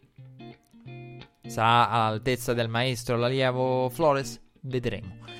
I Broncos anche loro hanno cominciato la propria attività il 2 aprile. Flacco era presente ovviamente per il primo giorno, l'era Vic Fangio. Chris Harris Jr. non si è presentato. Chris Harris Jr. che vorrebbe un nuovo contratto essendo all'ultimo anno e soprattutto perché ci sono 22 cornerback più pagati di lui. Quindi è leggermente sottopagato Chris Harris Jr. Eh, Von Miller ha parlato di Fangio e di come eh, Fangio sia apparso alla squadra estremamente eh, ide- eh, identico, esattamente identico a com'è in conferenza stampa ai giornalisti. È una cosa che Von Miller ha detto. Tanti coach non sono come sembrano quando arrivano e ci parlano o magari non si rivelano quello che sembravano o deludono le nostre aspettative. Von Miller che ha parlato anche di Udell perché Von Miller era con Udell nel giorno in cui Udell ha ricevuto la notizia della clamorosa trade, eh, la trade diciamo simbolo, una delle trade simbolo di questa eh, off season. Eh, break per noi, Pro Day, workout privati, notizie varie sul draft e poi Alfonso Signorini. Sta arrivando Alfonso. Pausa musicale però prima.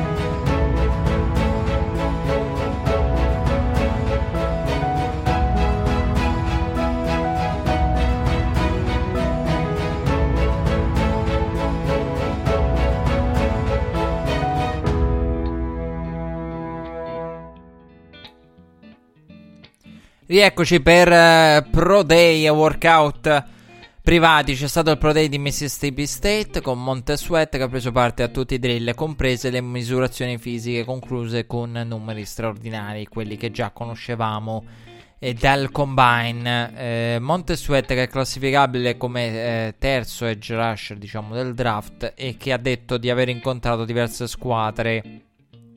Panthers, Dolphins e Eagles in particolare e ha detto di avere già eh, diversi meeting in programma per le prossime settimane. Ha parlato anche della condizione al cuore dicendo che comunque non deve preoccupare essendo preesistente che ha ottenuto risultati con il problema senza che quest'ultimo lo influenzasse. C'è stato il Pro Day di Arizona State mercoledì 27 con Kellerry. Eh, secondo ricevitore più veloce dal 2003 al combine tra coloro che hanno fatto almeno 25 in panca, ve l'avevamo detto il quale ha impressionato per le doti eh, fisiche per le, eh, e per la competitività. Vorrebbe essere il primo eh, ricevitore al eh, draft scelto, ma sa che comunque gli altri non sono da meno. Ha detto hanno lavorato tanto anche gli altri per arrivare qui. In Killer che ha probabilmente le mani migliori, o perlomeno rientra in tale discussione del draft, anche se non è velocissimo. Il mix rapidità e fisicità è quello che intriga. E c'è stato il Pro Day di Florida il 27 marzo dei Gators con uh, Joan Taylor, eh, uno dei migliori tackle di questo draft, il quale dopo l'evento ha incontrato i rappresentanti dei Buccaneers. C'è stato anche quello di NC State, sempre il 27, con Ryan Finley, eh, quarterback con Greer e gli altri punta al quinto posto nelle varie top 5 dopo Haskins, Murray, Locke e Jones, che sono i miei quattro io alla 5 personalmente metto Greer, non tanto per lo studio fatto di Greer, poi insomma magari eh, chiuderemo poi il discorso quarterback eh, più avanti nel, nel, nostro percorso di off-season. Però, eh, perché di Greer ne hanno parlato talmente bene eh, quelli che lo conoscono che è difficile non metterlo alla 5. Eh, quindi ecco, più che una valutazione, senso stretto una valutazione, sì, che probabilmente vedrebbe lui comunque al chiudere la mia top 5. Però la, eh, quello che ti viene detto su di lui è talmente impressionante. C'è anche chi lo colloca come secondo quarterback, potenzialmente uno dei migliori. Se potrebbe anche diventare il migliore. Cioè, per uno che è, diciamo, eh, in lotta con un gruppo per la quinta posizione della top 5 è notevole. Eh, il semplice fatto che sia il quarterback nel giro Patriots ti fa capire tanto. Comunque c'è stato il Pro Day di Houston con Ed Oliver, eh, defensive tackle eh, con Houston del quale vi abbiamo parlato, William Williams ed Oliver, eh, il confronto con gli edge rusher, con Bosa, ha perso 6 libbre rispetto al combine Ed Oliver. È stato più veloce sulle 40 yard con 4,75. Secondo i commenti degli scout ha guadagnato punti. Questo è quello che si diceva dopo il Pro Day di eh, Houston ed Oliver che ha dichiarato che volendo potrebbe anche fare 4-6, ma non ha alcuna intenzione di rischiare di farsi male per migliorare il cronometro sulle 40 yard. Ha detto che andrà al draft eh, ed Oliver, visto che la madre tiene tanto al eh, red carpet. Io ve l'ho sempre detto, se fossi un giocatore NFL, lo dissi anche lo scorso anno, io al red carpet ci andrei perché anzi sarebbe una delle cose che apprezzare di più, è proprio l'idea del... che è una bella festa, no? A me piacciono sempre le feste di fine anno a scuola, quindi eh, non... Eh, ecco...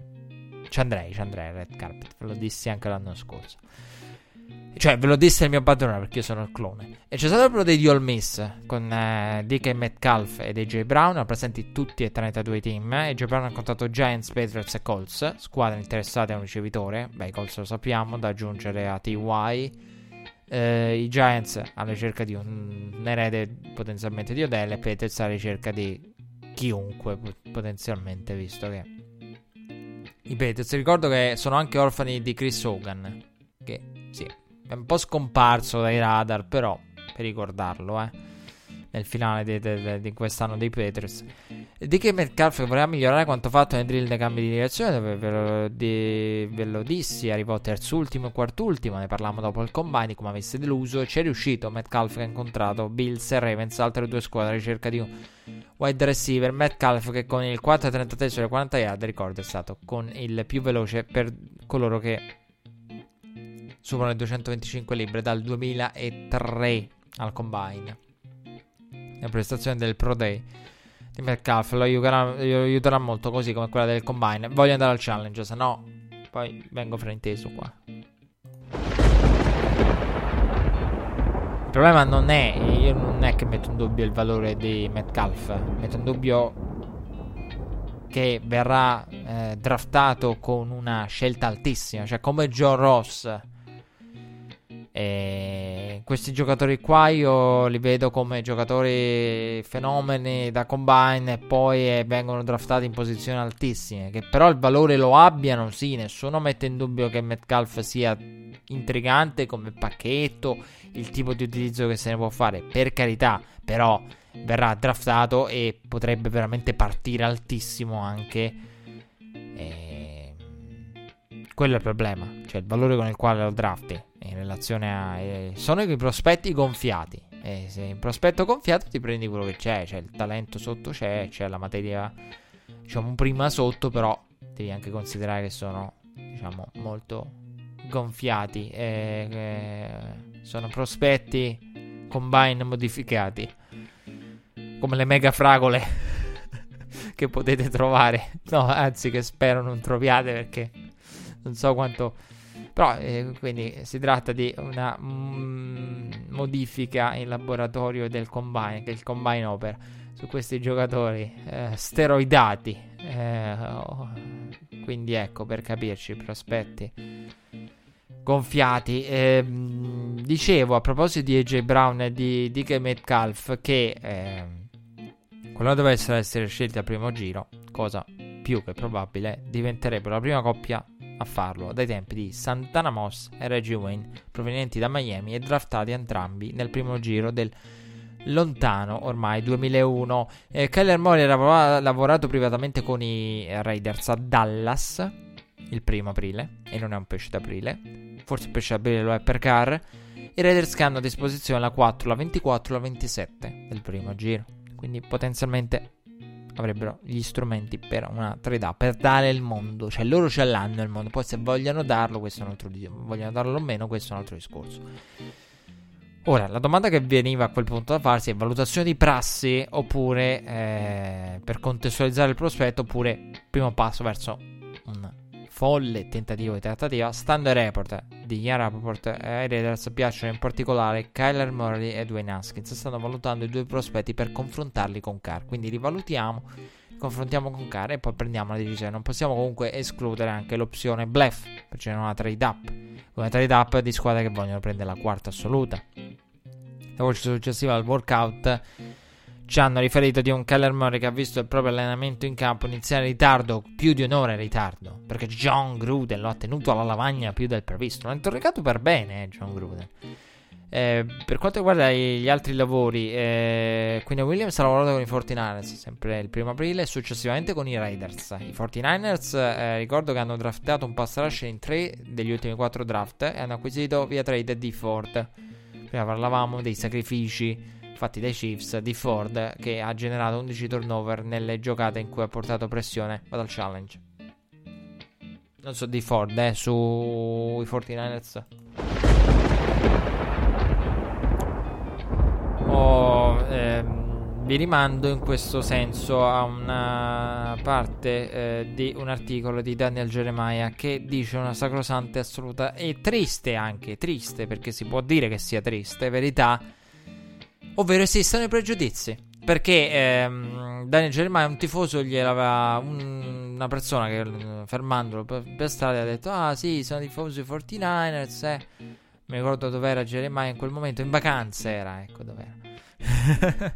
era andato in vacanza in attesa del draft per ricaricarsi. E un tifoso l'ha fermato e gli ha detto: Ma pensi che, eh, però, sai com'è con quelli di Alabama? E Daniel Jeremiah ha detto: È vero e ne ha parlato anche in uno dei suoi articoli. È vero, esistono pregiudizi, non dovrebbero, ecco perché dico triste, però esistono. Quindi Williams, Alabama. Ruben Foster, Alabama. E dov'è Ruben Foster? Non è più nei 49ers. E che cosa ha fatto i 49ers? Una parte di una stagione buona e poi il nulla, creato problemi. Quindi e Daniel J. dice esistono, cioè lui ha raccontato la sua esperienza ai Ravens, esistono eh, dei pregiudizi nei confronti di un'università, cioè della serie ti sei scottato con un certo tipo di persona, di persona proveniente di giocatore, giocatore proveniente da una scuola, ci stai attento. Quindi Quinn Williams, essendo dall'Alabama ed essendo un pass rusher, subisce del, dell'impatto negativo, l'influenza negativa, potrebbe avere l'esperienza Ruben Foster. E, come detto, tre pass rusher degli ultimi, negli ultimi quattro anni. Di mezzo c'è anche Ruben Foster con eh, provenienza Alabama, anche lui. Quindi dice attenzione un attimo un po'. Quindi che pregiudizi esistono? Dan Germania ha raccontato che poi ha raccontato tante cose bellissime. Cioè, la storia più bella, però, sul draft. L'ha raccontata Bucky Brooks. Io ve la devo raccontare, ma non ve la posso raccontare oggi. La devo lasciare in sospeso.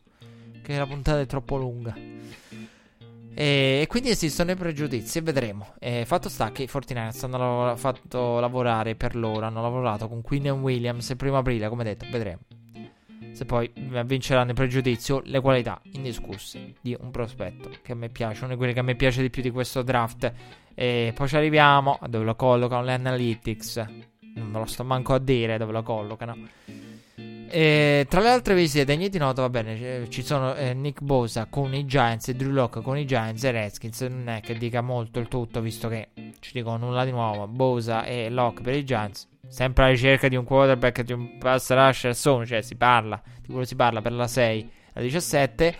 Redskins che hanno visto invece le voci ehm, crescere su, riguardo alla scelta di un quarterback, puntualizzate poi dallo stesso Jay Gruden. Perché Jay Gruden ha detto che eh, vuole vincere e ottenere risultati ora. E non solo, Jay Gruden ha proprio detto che qualora dovesse arrivare un quarterback, ehm, sarebbe probabilmente un quarterback pronto. Quindi sarebbe qualcuno e qualcuno di pronto. Ha detto Jay Gruden. Quindi non ha escluso nulla, però sicuramente qualunque sia eh, qualcosa, la soluzione finale, che è Skinum o qualcuno draftato, con quello si va, perché produce oggi. Quindi niente sviluppo, quindi possiamo escludere tutto ciò che è sviluppabile. Quindi a ricordi oggi ci viene di pensare a un quarterback tra quelli plug and play. E poi come ci arrivano non lo so, perché quelli plug and play potenzialmente sono 2-3, 2 più 1. C'è stato il Pro Day di Washington il primo aprile con Byron Murphy, Caleb McGarry, del quale ci sarebbe una bellissima storia da raccontare, ma non me la racconto oggi. Tra le squadre presenti con più persone c'erano i Bills e i Seahawks. McGarry che ha veramente una delle storie più belle. Eh, però di McGarry oggi parliamo solo dal punto di vista sportivo. Questo ragazzo con gli scout che hanno detto di McGarry che avrebbe le caratteristiche sia per essere convertito a guardia che per provare a rimanere un tackle. AJ Brown, vi avevamo parlato di All Miss del Pro Day, ehm, del lavoro eh, svolto eh, al Pro Day, ha lavorato poi privatamente con i Giants il 3 aprile, avevamo detto Giants su lui e Metcalf. E nelle varie eh, top 50 dei prospetti stanno salendo a livello di borsino sia Devin White che Devin Bush, oltre all'Embeck. Anche Doliver è in crescita dopo quanto ha fatto al Pro Day di Houston. C'è stato il Pro Day di Washington State con Andre Dillard, altro tackle tra i prospetti più seguiti.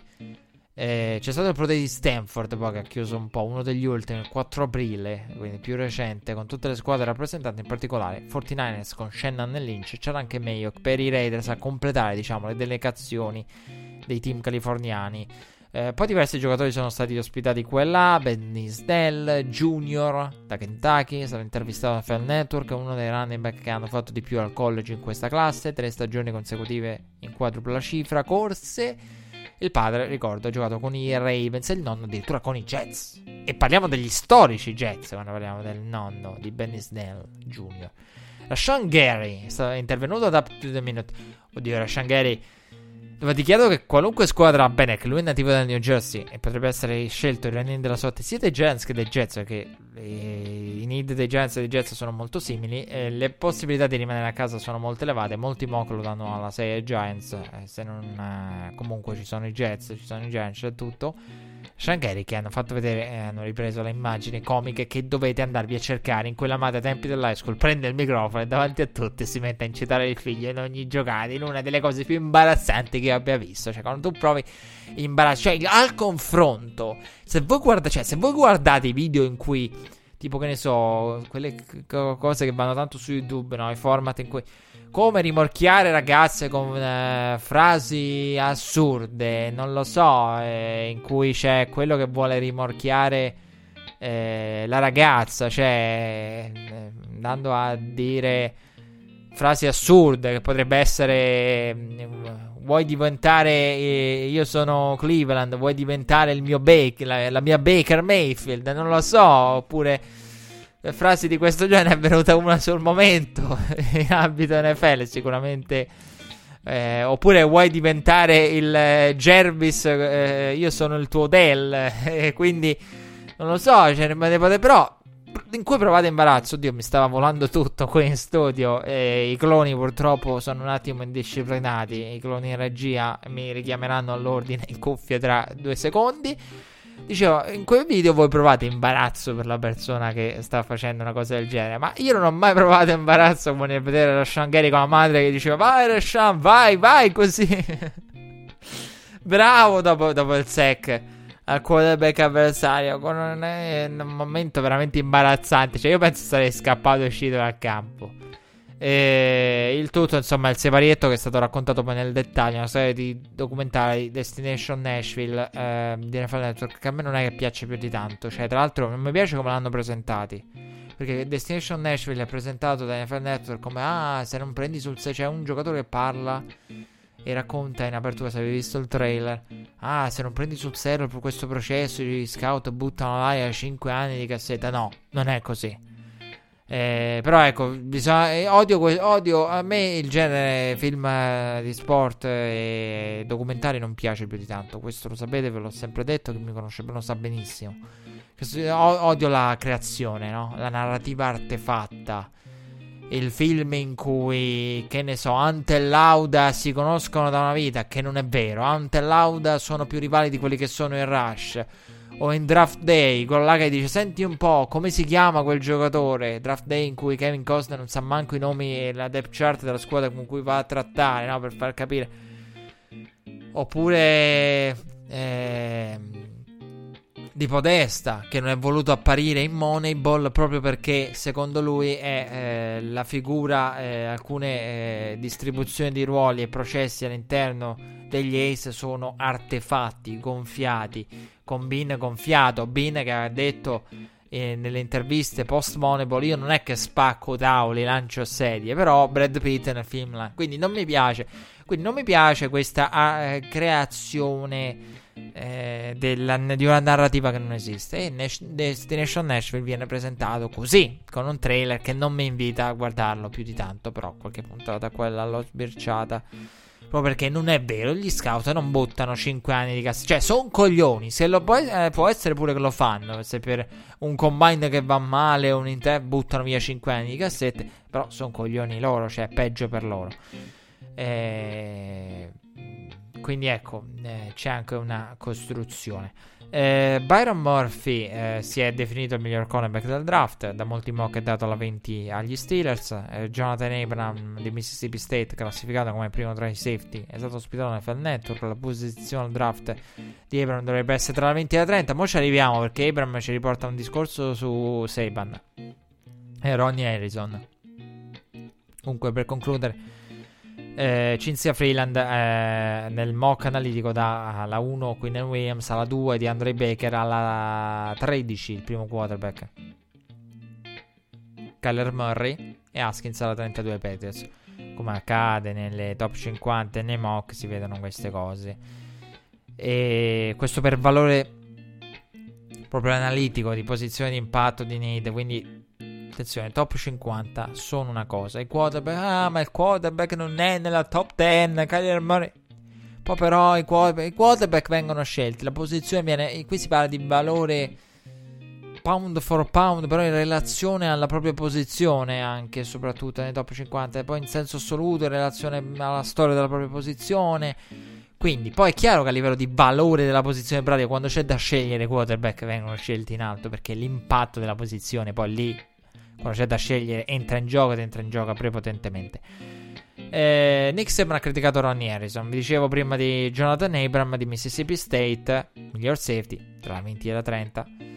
E Nick Saban ha criticato Ronnie Harrison perché è uscito dall'anno da junior e ha appena avuto la possibilità dall'Alabama. Il safety che è stato citato da Saban a proposito dei giocatori usciti dall'Alabama. Saban ha detto ci sono giocatori che sono stati scelti al draft con giri più bassi rispetto alle posizioni alle quali avrebbero potuto ambire con un anno in più di esperienza collegiale. Eh, è vero, quello che dice Nick Saban, è totalmente vero, ma io devo andare al challenge perché ha torto Nick Saban, mi dispiace. Nick Saban ha torto perché i giocatori non vengono pagati a livello collegiale. Quindi non puoi dire a un giocatore deve rimanere un anno in più senza soldi. Sì, però ne guadagna di più perché Nick Saban l'ha buttata strategicamente perché, chiaro, il coach collegiale vuole più gente, no? Che rimanga a lungo termine. Ha buttato sui soldi, eh, avrebbe, sarebbe stato pagato come primo safety. È vero, Ronnie Harrison è andato via lo scorso anno dove era l'altro tra i Fitzpatrick e Derwin James, uno degli altri. Che poi lo scorso anno è stato Mick Fitzpatrick, direttamente suo compagno di squadra, Derwin James, il Camp Chancellor del nuovo millennio. Non lo so, è chiaro che non ne finisci bene.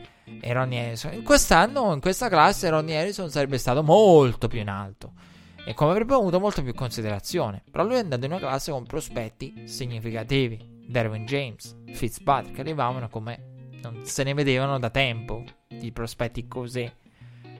Cioè, Derwin James è stato presentato come quello a cui tu costruisci la difesa attorno, che è tanta roba per un safety, per quello che abbiamo visto nella Legion of Boom. Quindi, chiaro che Ronnie Harrison l'avrebbe giocato anche a livello economico discorso Seba non fa una piega, quello dice Seban è vero.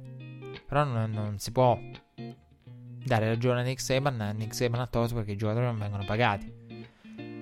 E I giocatori non sono pagati al college. Uscire un anno prima significa lasciare sì soldi futuri, però prendere anche soldi. Quindi non è solo una valutazione finanziaria. Ah, se escono un anno dopo prendo più soldi. Allora c'è chi vuole i soldi. Se i giocatori al college fossero pagati, allora lì sarebbe un altro discorso. Lì sarebbe una serie di valutazioni finanziarie. Forse sì, Qualcuno rimarrebbe anche di più. Però allo stato attuale, prima te ne vai. Con una posizione al draft buona e meglio è. Poi un anno in più per elevarti. Sì, in alcuni casi conviene. Ti elevi, ti elevi. In altri magari c'è chi è anche sceso e rimane un anno in più. È, sarebbe stato il caso di Ronnie Harrison, eh? Di solito succede per i quarterback.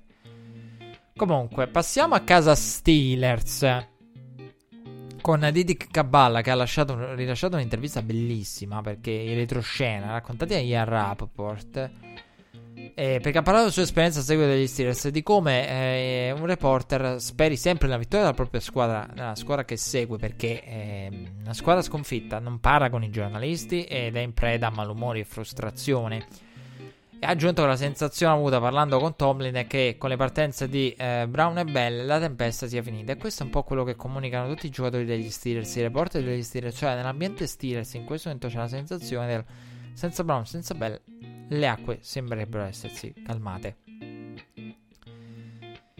Casa Steelers che però eh, le acque non, eh, AB non le calma. A distanza le, le, le smuove ancora perché è stato rilasciato l'audio due settimane fa una decina di giorni fa, la conversazione tra Antonio Brown e Drew Rosenhaus e il suo agente in cui i due parlano dell'offerta ricevuta dai Peters e ciò ovviamente ci obbliga a rivedere la riflessione su Brown e Beckham, anche se difficile stabilire quanto New England fosse interessato a lui, però io avevo detto, mi hanno fatto la domanda, vi, dato, vi avevo dato, mi ero dato, condividendola con voi poi, una risposta anche sul perché OBJ sì e Peters, perché Antonio Brown no, insomma su OBJ l'interesse era concreto e serio tale da spaventare i Giants e toglierlo dal mercato in quel momento. Eh, poi ecco su Antonio Brown io credo che i Patriots interessati veramente ad Antonio Brown non lo siano mai stati e questo anche i report lo dicono però comunque già che la conversazione viene diffusa poi qual è il senso che senso ha fare certe cose ora continuare a parlare di Pittsburgh fare uscire la conversazione per far vedere al mondo che tu poi è uscita. Chi la può fare uscire? Cioè, Antonio Brown l'ha fatta uscire, quindi non è che è uscita. Se no sembra uscita fuori così. Quindi, qual è il senso di tutto questo? E John Gruden sicuramente non avrà apprezzato la cosa. Questi siamo solo all'inizio. Tra l'altro, poi Derek Carr ha fatto un uh, QA su YouTube. E molti hanno scherzato su Carr e mi sono ammazzato dalle risate di come appena in due settimane Carr sia diventato uno dei più attivi su internet, quando in realtà è uno 3.000 attivi su internet. Quindi come la cura Big Chest, un corso accelerato di, del proprio profilo immagine sui social, Car, col Q&A in cui ha parlato di Mayock, elogiato Mayock, di Antonio Brown, dell'off season, come si è trovato bene con AB e tutto quanto. Poi però sono iniziate le vere polemiche, perché Antonio Brown ha postato una foto su Instagram in cui è vicino a Juju. E presumibilmente gli sta parlando la didascalia della foto su Instagram era ricordi cosa ci siamo detti? E allora lì è nato tutto la ricostruzione. Cosa si riferisce Antonio Brown? Cosa si riferiva? Si riferiva a un Juju che ha mentito alla stampa? Prendendo le difese di Ben, come abbiamo detto nell'ultima puntata. Al fatto che in realtà non ha apprezzato che Juju abbia detto Ben mi ha preso, diciamo, sotto l'ala quando in realtà magari a fare da mentore è stato IB oppure a qualche diciamo giuramento di fedeltà o eh, promessa di impegno e rispetto o qualunque cosa quindi una, diciamo un, un Juju che lo ha tradito un Juju che mente sulla Burger perché ne parlava male dei B un Juju che sa che il vero mentore è IB e non bene sta mentendo per elogiare Ben Comunque, non ci lanciamo troppo nell'ardua impresa di capire la mente di Antonio Brown, anche perché non l'abbiamo fatto quando serviva. Quindi figuriamoci che senso abbia farlo ora. Comunque, secondo le voci di corridoio, pare che le franchigie sono uscite queste voci siano eh, spaventate da quanto fatto da Antonio Brown. Quanto alla sua scelta eh, di uscire, la sua uscita da Pittsburgh con annesse pretese contrattuali potrebbe costituire un precedente. Questo è quello che ha emerso dopo il meeting di Phoenix.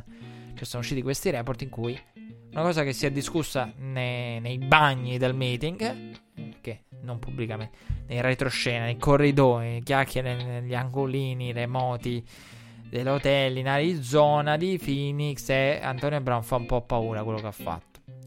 Però abbiamo detto è difficile discutere senza schierarsi dalla parte dei giocatori, le squadre tagliano, tagliano, tagliano. Giocatori che hanno ancora anni di contratto senza farsi il minimo problema.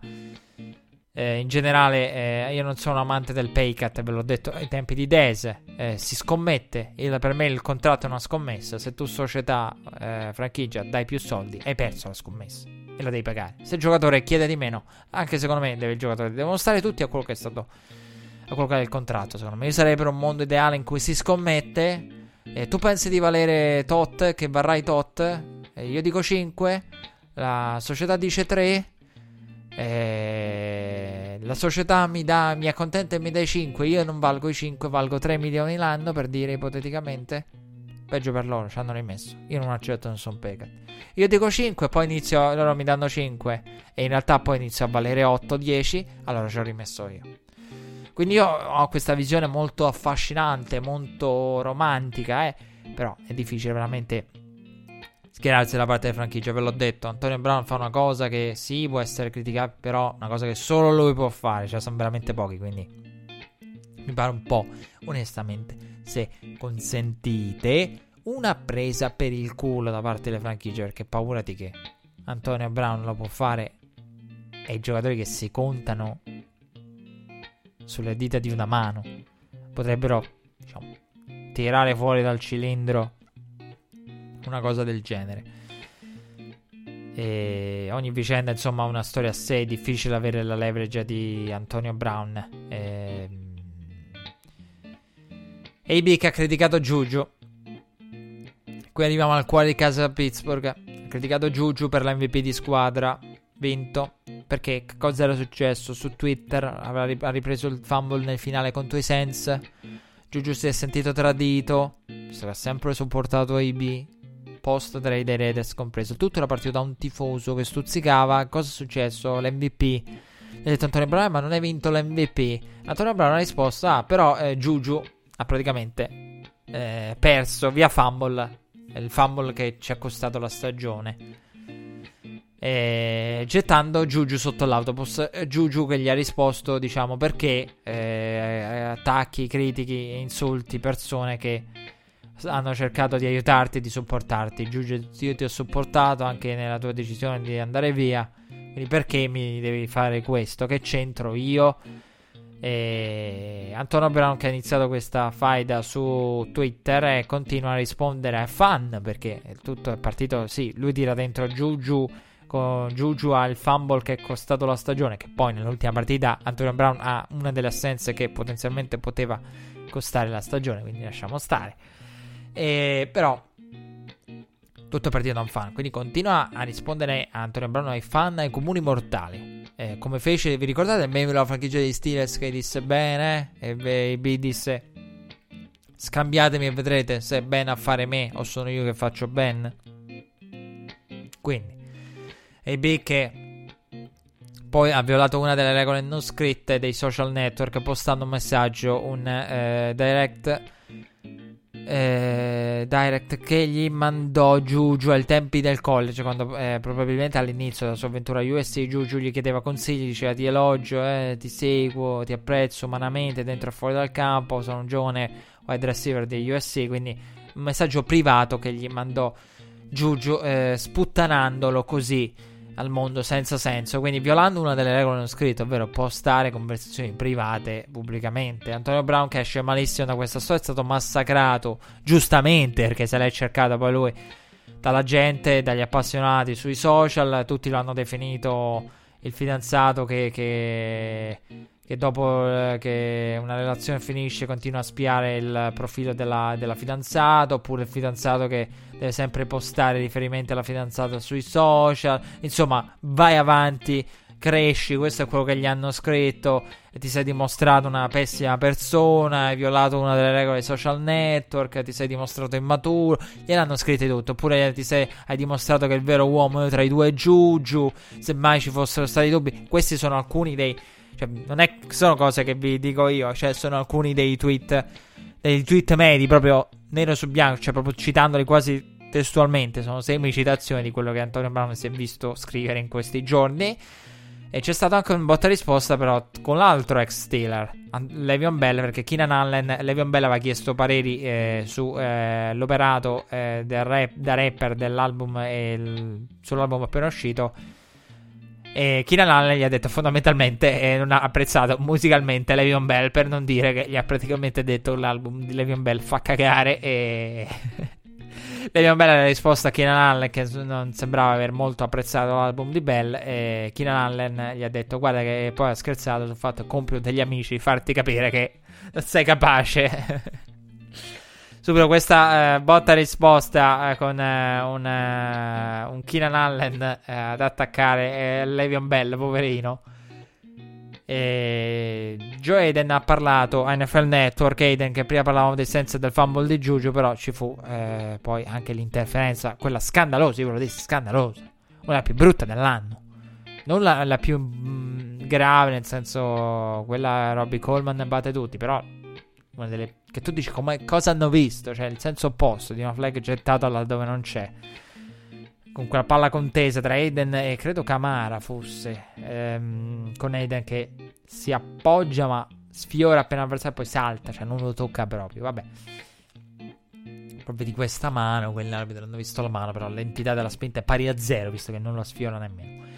E Joe Eden che eh, ha parlato di come le vicende Brown e Bell siano diverse, con il secondo che voleva avere un contratto e molti soldi garantiti, Eden che ha ammesso che gli eh, Steelers ehm, ammesso insomma che gli Steelers non danno molti garantiti, quindi ha detto è vero, non danno molti garantiti, cosa insomma è vera.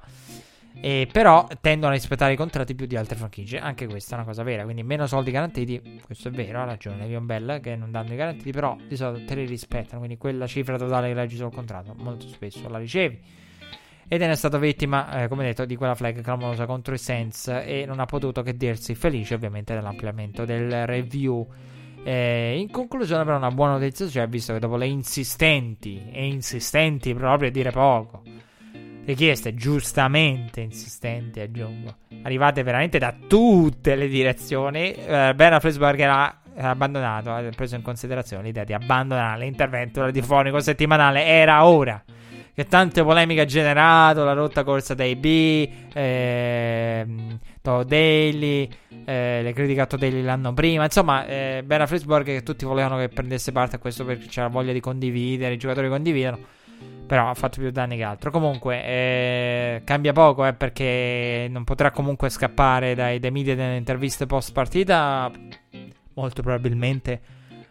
Eh, Raffelsberger dovrà stare attento a non lasciarsi scappare ugualmente quelle considerazioni. Quindi riduce, meno parli e meno probabilità hai di sbagliare, questa è la probabilità. Cioè la, lo scenario che si prospetta dinanzi a Ben Roethlisberger, anche parlando poco puoi dire cavolate, ecco quello. E poi mh, mm, creare problemi ai tuoi compagni di squadra. Passiamo a casa Giants. Eh, e ovviamente, essendo cloni, non credo che la regia abbia ancora la sigla perché mio padrone mi ha detto di chiedere, ah no, siete cloni, quindi non avete la sigla. Forse la regia originale che è impegnata eh, in altri eh, eventi sportivi, quindi in questi cloni sguinzagliati qua, forse hanno la sigla. E la Manning ha 38 anni. Fino a qua lo sapete. Nel 2018 ha totalizzato 4.299 yard, 21 TD e 11 INT con la nuova stagione che sarà per lui la sedicesima, l'abbiamo detto dei guadagni, Getterman ha parlato del momento di, di, di Ilae, ha detto che la narrativa attorno a Ilae è una farsa, e, ehm, che è tutto falso, che eh, anche Mara aveva detto le stesse cose facendo riferimento al fatto che è vero, esiste questa statistica, Getterman l'ha ripescata. Me l'ho detto, nel mondo delle statistiche puoi dire quello che vuoi, i numeri ti trovano, ti sostengono in tutto, tutto a livello di, di dibattito sportivo. Quindi, come dice, l'anali- anche nel mondo delle analytics, nel senso, se vuoi trovare una te, trovi tutto. Quindi le devi, dovresti, dovresti, sono una visione insieme. Che la Manning è stato il quarterback che ha fatto segnare più punti della NFC. Benissimo. Il Manning è stato il quarterback, diciamo, leading scorer della NFC East. Eh, quarterback con la, eh, però tre quarterback con la più bassa percentuale di vittorie negli ultimi 10 anni. E qui purtroppo non dipende dagli elementi, dipende da molte scelte fatte dai Giants a livello di eh, front office. Tra coloro che hanno collezionato almeno 70% pre- presenze, Boros 32,9, Carr 41,0, Fitzpatrick 41,4, Bradford 41,6, Manning 46,5. Manning si ritrova dentro con Boros, Carr, Fitzpatrick, Bradford e Manning eh, che non è eh, il Manning con una compagnia non proprio di livello. Perché c'è un Bradford che sta utilizzato come placeholder in attesa di altri. Burrows, vabbè. 32,9. Cara che si è trovato in team perdenti, poi ha acceso la luce e dovremmo capire quanto è vera questa luce, quanto è un miraggio. Fitzpatrick, 41,4%. Uguale, insomma, un altro quarterback da backup barra placeholder. Eh, Eli Manning è un quarterback di qualità, ha detto Getterman. Second Barkley, che ha difeso Eli Manning dalle critiche, ha sempre mostrato grande maturità e spirito da leader. Second Barkley, il suo intervento in favore di Eli non stupisce, come non stupirà la presa, eh, la crescita di responsabilità che aveva Second Barkley, visto che dopo l'addio di OBJ prende un ruolo ancora più di leadership all'interno dei eh, New York Football Giants. Voci provenienti dalla stampa di New York però parlano dei Giants disposti anche a rinnovare ulteriormente la Manning, un ulteriore anno, per permettere di avere influenza, un'influenza sul nuovo quarterback. Eh, che la cosa è stata diciamo criticata dal mondo intero in realtà eh, paradossalmente eh, questa cosa ha un ehm, briciolo di senso ce l'ha perché soprattutto se inventa un avvicendamento, quindi un Eli mentore. Però il, mm, tutto secondo me sta a, pa- a, patto che l'altro subentri, cioè se vuoi tenere Eli come backup, come diciamo quarterback coach, è un processo che lo rende diciamo un coach, eh, un, un mentore, ok, ma non che... Eh, sì, poi qualcuno dire, potrebbe dire tagliare i ponti. Non lo so. L'importante, l'importante, è che ci sia il cambio vero e proprio in campo.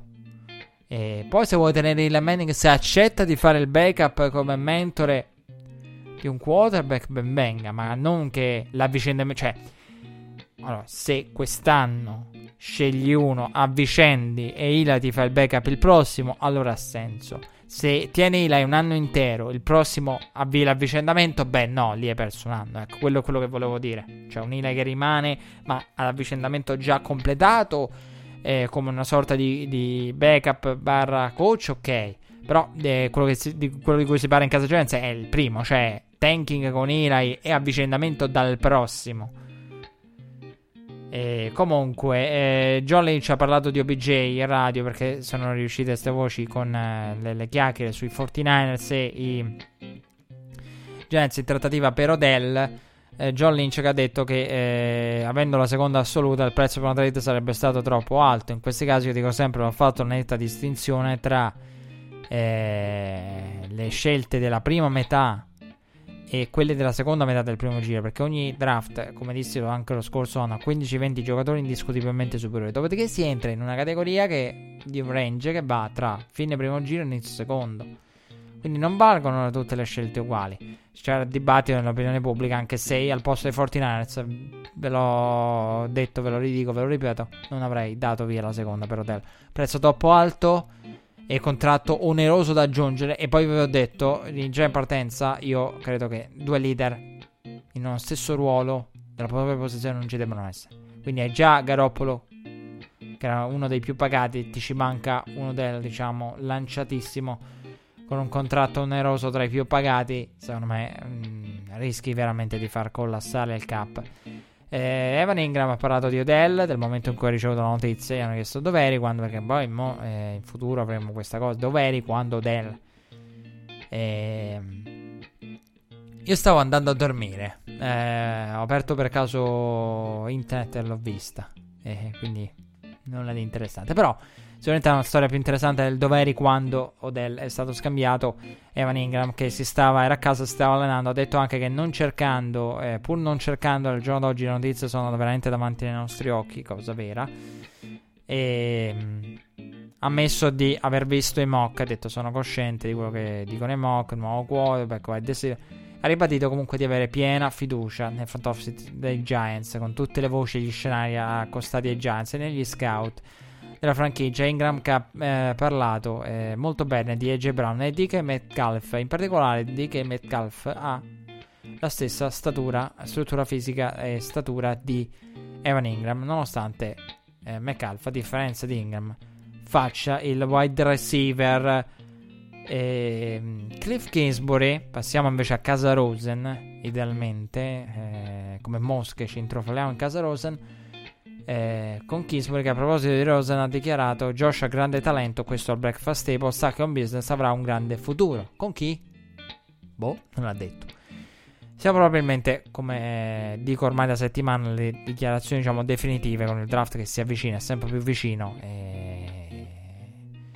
Siamo ormai con il draft alle porte, con il draft distante appena due settimane praticamente, due settimane e un giorno eh, visto che eh, ci stiamo avvicinando al giovedì di inizio tra due settimane. Eh, Arizona insomma può anche scambiarlo. Ehm, Rosen, eh, le trattative potrebbero essere prossime ad essere avviate, però Arizona può, diciamo in questo senso, anche scambiarlo, rivelando al mondo a tutti gli effetti poi le proprie intenzioni di scegliere tanto la 1. Quindi eh, possono sia scambiare uh, Rosen e quel punto praticamente dichiarare la 1, che gli frega. Eh, Rosen che eh, secondo le voci eh, uscite recentemente i Cardinals hanno ricevuto un'offerta per Rosen, una seconda scelta. E stando alle successive precisazioni eh, arrivate da The Herd, pare che il mittente fossero i New York Football Giants. Offerta rifiutata dai Cardinals che continuano a chiedere una prima. Una prima è troppo per Rosen. Rosen per me vale una terza, io ve l'ho detto. Per come lo stanno considerando i Cardinals, eh, mettiamo non per il valore di Rosen, perché Rosen a me piace. Piaceva in uscita da UCLA e credo che sia la valutazione più ingiusta che un quarterback abbia ricevuto. E che merita una vera possibilità, non quella avuta quest'anno con i Cardinals. E quindi terza, disposti a pagare anche una seconda. Una prima è veramente fuori range, cioè avrei detto tanti saluti a tutti, tenetevelo. Eh, però nel caso di Giants ci sarebbe la diciassettesima, eh, che è un po' nel mezzo. Cioè, una fine primo giro, una New England che dà una scelta di fine primo giro va benissimo. L'unico modo sarebbe convincere New York a fare una valutazione, questo dal punto di vista Cardinals, che comprenda Rosen e tutti i quarterback. Cioè, a 17 ti arriva uno meglio di Rosen? Probabilmente no. E allora dacci la 17. Questo è il discorso che dovrebbero fare i Cardinals, no, i Giants ipoteticamente per arrivare alla 17. A quel punto avrebbe senso, anche dal punto di vista dei Giants. Cioè, diamo la 17, alla 17 c'è uno meglio di Rosa? No, probabilmente no. Eh, perché se si parla di Daniel Jones, preferisco Rosen a Daniel Jones. Eh, servirebbe comunque l'average per Arizona. Eh, l'average che dovrebbe essere data da un'altra offerta. Perché a quel punto i Giants direbbero: Ma perché io ti devo pagare la 17? Se non ti si sta affidando nessuno. Quindi dovrebbero arrivare offerte forti da altre parti. In caso di assenza di leverage, i Giants potrebbero rispondere, come ho detto io, no grazie, abbiamo altri piani, altre vie per arrivare a un quarterback. Quindi perché? Sì, a 17 arriva uno meglio di Rosen? No, probabilmente no, però noi abbiamo anche altre vie, abbiamo anche la 6, quindi perché ti dobbiamo dare la 17? Chi, chi t'ha detto? Che non ti si fila nessuno con sto Rosen eh, che chiedi una seconda. Eh, Patriots e Chargers potrebbero essere destima- ottime destinazioni e nel giro. È stato riportato un forte interesse da parte dei, dei Patriots e dei Chargers. E comunque, fatto sta la cosa certa è che Patriots e Chargers interessate, ma meno dei Giants. Comunque, nessuna delle tre, Giants, Patriots e Chargers, ha offerto più di una seconda. E sappiamo che Giants sicuramente hanno offerto una seconda. Quindi, loro sicuramente l'hanno offerta. Poi su Patriots e Chargers non sappiamo. E potrebbero essere ottime destinazioni eh, Patriots e Chargers per Rosen. Vabbè, la prima Bill Belichick, Tom Brady, la seconda Chargers, Los Angeles, UCLA, Rosen californiano, beh, perché tornerebbe a casa in quel di Los Angeles. Secondo Rapsheet, però, nessuno ha ricevuto una comunicazione chiara dell'intento di draftare Kyler Murray. Quindi a nessuno, Giants, Patriots, Chargers o chiunque sia contatto con i Guardians, eventualmente per Rosen, è arrivata la comunicazione della serie: draftiamo Kyler Murray, Rosen è sul mercato. Però. Eh, le trattative parlano di. Eh, le voci parlano di trattative dialoghi iniziati in occasione del combine di Indianapolis. Eh, anche i Dolphins avrebbero sondato il terreno e eh, seppur in secondo piano rispetto alle altre e rispetto soprattutto ai Giants. Eh, I report eh, sui Cardinals, gli ultimissimi, parlano di Rosen eventualmente scambiato in un tempo non definito. Vi avevo detto che gli frega, possono pure scambiarlo e dichiarare l'intento della serie. Drafteremo Kyler Murray alla Laguna. Eh, le voci eh, dicono chiaramente però che la franchigia non ha fretta perché Qual è la differenza? Che eh, sì, non hai mm, per la 1, eh, potresti bluffare per la 1, ma se vuoi Kyler Murray alla 1, il bluff non è uno scenario reale. Quindi puoi dire drafto Kyler Murray, lo dichiaro perché tanto la 1 possono anche offrirmi il mondo, io non lo voglio, que- non la voglio. Quindi, prima cosa dipende cosa pensi della 1. Se la 1 è una scelta che vuole a tutti i costi, allora è inutile fare smoke, smoke screen della serie, anche se i Raiders mi danno tutte e tre le prime le scelte del primo, più un secondo, un terzo, un quarto, un quinto, tutto. Eh, io rifiuto comunque perché voglio Kyler Murray. Allora non ha senso fare smoke screen quando parti con questa idea. Ehm, però, ehm, quindi ecco, ehm, non ha senso lo smoke screen. Quindi quella è la prima parte di analisi. La seconda è se mi arriva una buona offerta posso dare via ora. Ripulisco il campo, bene per Kyler Murray, bene per Rosen, bene per tutti. Però è anche vero che un Rosen mi può acquisire valore, ecco perché escono le voci su un Rosen scambiato in un tempo non definito, perché andando avanti, tenendo nel roster, eh, senza fretta di liberarsene eh, subito, eh, potrebbero arrivare gli infortuni ai quarterback delle altre squadre e ecco lì che per Rosen un primo giro esce fuori. Magari. In situazione disperata di chi non ha backup e ha un quarterback infortunato la cui stagione finisce ancora prima di iniziare. Eh, quindi ecco, eh, non è da escludere lo scenario secondo cui eh, Rosen potrebbe essere ancora nel roster dei, dei, Cardinals la notte del draft o addirittura eh, dopo, in attesa che, come detto, il prezzo salga a causa infortuni ai quarterback delle squadre avversarie. Eh, ricordo che i Cardinals hanno incontrato per fare un po' il punto eh, privatamente Nick Bosa e Quinn Williams il 4 aprile. Ma ciò non ci dice nulla perché Keller Murray rimane il favorito per la prima assoluta. Keller Murray di cui ha parlato molto bene Mike Gandy, coach di Oklahoma State, che ha detto c'è stato il tavolo tra i coach collegiali organizzato da NFL Network che ha detto insomma l'ex quarterback dei Sooner è un esempio di one and done nel football, una delle più grandi stagioni viste a livello di posizione, uno di quelli che dici dichiara, ti vai e eh, fatto un anno gli, ba- gli è bastato, gli è avanzato pure. Entriamo nel dramma Packers. Entriamo nel dramma Packers eh, con il vero dramma Packers e eh, Prima però pausa musicale perché poi c'è Drama Packers con finale proprio l'Alfonso Signorini. Qui inizia proprio il momento di, di, di, il gossip. Pausa musicale, poi gossip. Gossip come mai ne avete visto, ascoltato a proposito dell'NFL, ascoltato da Red Flag. break, va, riflettiamo un attimo che il gossip è quanto gossip. Come se stessimo dal parrucchiere, una seduta dal parrucchiere qua, con i giornaletti. NFL 2000 dopo il break.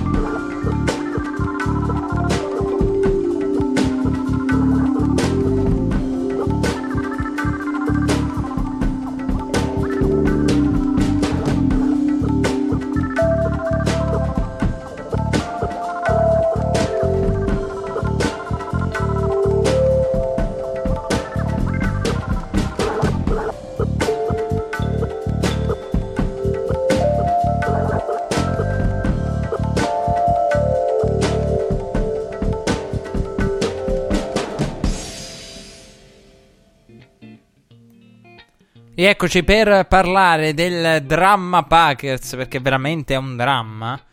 Drama e dramma. E, um, Packers che uno pensa a Aaron Rodgers, però in attacco nel 2018, 14esimi per punti di media partita, 12esimi per yard totali di media partita, 22esimi per yard corse e non per yard passate.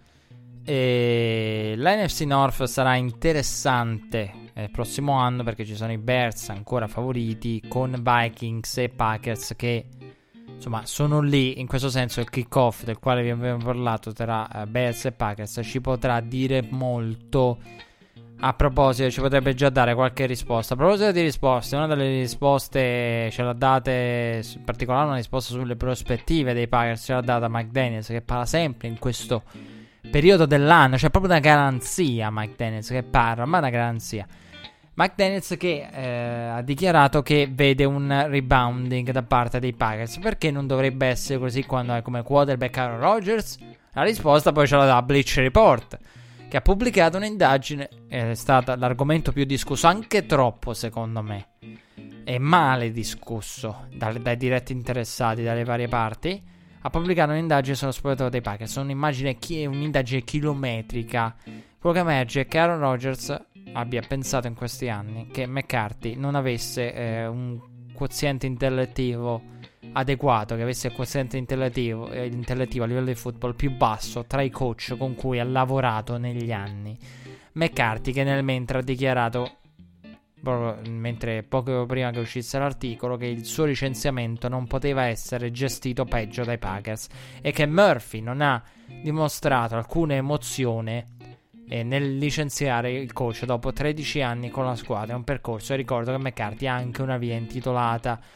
McCarthy che era solito dire alla squadra potremmo giocare un double header con gli stessi schemi, cosa assolutamente falsa visto che giocare due partite con gli stessi schemi eh, non riuscirebbe ai Packers vista la prevedibilità schematica degli ultimi anni che è sotto gli occhi di tutti. Gli articoli su Green Bay parlano di Aaron Rodgers che si è legato al dito a molte cose, tra cui le preferenze espresse da McCarthy per Alex Smith quando McCarthy era un coach che lavorava nei 49ers. È un Rodgers che gli articoli ritraggono come in maniera terribile come una persona che eh, dà una sola chance a chi gli sta intorno, se fallisci o fa qualcosa di sbagliato, se lo lega al dito oppure ti cancella proprio. E l'articolo riprende insomma cose fatte con coach, compagni e familiari. Eh, ricordo insomma il Aaron Rodgers, il, il fratello, il, la, la, famiglia contro la, la, fidanzata, insomma di tutto e di più ne abbiamo raccontate negli anni a livello privato. E sempre secondo l'articolo McCarthy però arrivava spesso in ritardo ai meeting perché impegnato in massaggi ed altre attività personali. Eh, Greg Jennings ha confessato a proposito di McCarthy che anche i ricevitori pensavano che le chiamate di McCarthy fossero prevedibili e inadeguate alla situazione, quindi l'hanno pensato anche altri. Eh, McCarthy eh, che eh, James Jones ha dichiarato che sentendo i compagni di squadra molto insomma hanno trovato, hanno trovato assurde le eh, parole alcune parti dell'articolo di Bleacher Report lo stesso ha detto Mercedes Lewis che dopo l'esperienza ostinta ai Jaguars scorso anno ha giocato con Green Bay appunto e ha raccontato che nulla di quello che è scritto nell'articolo sui Packers è stato percepito dallo spiegatore. Quindi Mercedes Lewis, Mercedes Lewis ha detto chiaramente: se ci sono stati conflitti, sono stati bravi a tenerli all'esterno dello spogliatoio. Non noi non ci siamo resi conto di nulla. McCarthy nella bufera, al centro della bufera, assieme ad Aaron Rodgers, anche se il, quello che ne esce peggio tra coloro che ne escono peggio è proprio McCarthy, ha detto che tutto ciò è assurdo. Ha smentito di aver saltato meeting causa ma- massaggi. McCarthy che ha scherzato sul fatto che una sessione di massaggi l'aveva il giorno successivo. Al telefono ha detto: Io, mess- per esempio, una sessione di massaggi ce l'ho domani e non salto il compito primario della mia giornata, ovvero prendere i miei figli a scuola. Eh, McCarthy che ha eh, deciso di prendersi un periodo sabbatico challenge. Diciamo, in questo momento idealmente a livello di discussione di football americano, visto che parliamo di gossip, ci può stare, l'espressione è diciamo single a livello NFL per scelta degli altri, visto che un interesse reale nei suoi confronti non sembra esserci mai stato, visto che i Jets volevano eh, Adam Gates come coordinator e il coach l'avrebbero scelto in funzione di Adam Gates, che poi è scalato. Ecco perché ehm, saltarono varie, le varie interviste con i coach collegiali, perché comunque c'era sto Adam Gates imposto come eh, offensive coordinator. Poi hanno detto: Ma a questo punto assumiamo eh, direttamente Adam Gaze.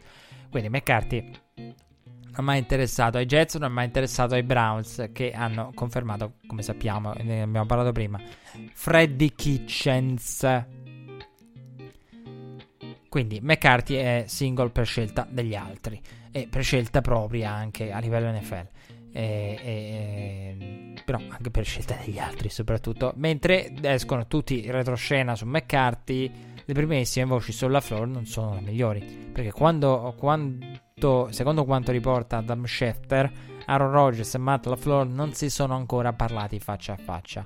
Le uniche conversazioni avute tra i due ai tempi, secondo il report di Adam Schefter, non avevano nulla a che fare in senso stretto con il football. Sempre secondo il report, l'annuncio dell'anonima di LaFleur è stato seguito da un silenzio al telefono da parte del quarterback. Abbiamo nominato LaFleur? Pronto? Ci sei? Aaron? Sei in linea?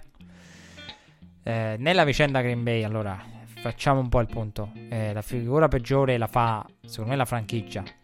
McCarthy e Aaron Rodgers ne escono male, McCarthy in maniera terribile, Aaron Rodgers non bene. Tutto tranne che bene. Però la figura peggiore secondo me la fanno le persone, le persone passate dal front office. Perché qualcuno doveva... Il punto è... Io credo all'Aaron Rodgers che guarda nel vuoto, che pensa che McCarthy non abbia quoziente intellettivo adeguato ma io ce l'ho con la franchigia, vado al challenge.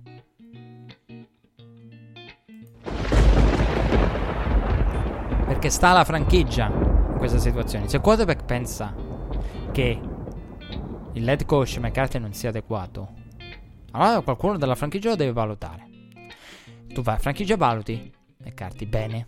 Lo valuti bene. Se pensi che sia adeguato, allora gli dici, caro Aaron, te lo tieni il quarterback, eh, non rompere i coglioni e il coach. Quello è il tuo coach, per noi è bravo, per noi è valido, quindi arrangiati. Quindi disciplini e richiami a, a, all'attenti il tuo quarterback. Pure se lo valuti inadeguato, e ha ragione Aaron Rodgers, ha ragione il tuo quarterback, pensare che il coach sia, lo devi cambiare. Quindi è inutile, cioè, il problema di Green Bay nasce dal fatto che qualcuno doveva valutare McCarthy e agire di conseguenza. McCarthy è in grado, allora richiami Aaron Rodgers, lo metti in riga seriamente. Se, pensi, se valuti McCarthy inadeguato lo cambi. Se allora è così.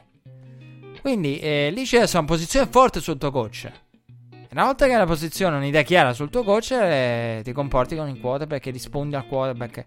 Oppure gli dai ragione e dici sì, effettivamente è inadeguato.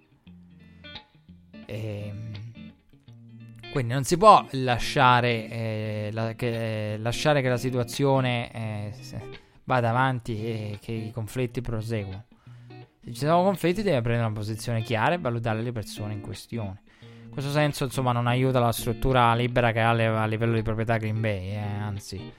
Comunque, dicevo prima, silenzio, pronto Aaron, ci sei? Parla di Murphy e gli ha detto, oh, ci sei? Sì, ci sono, ecco, bravo, non diventare un problema. Questa è come sarà descritta la telefonata tra Murphy e Aaron Rodgers eh, con un chiaro non diventare un problema dopo avergli comunicato la scelta di LaFleur e dei Packers insomma eh, abbiamo eh, parlato del, del, loro rendimento a livello eh, offensivo tutt'altro che eh, eccellenti numeri comunque eh, quindi ecco, Green Bay subisce anche la struttura che non ha una proprietà.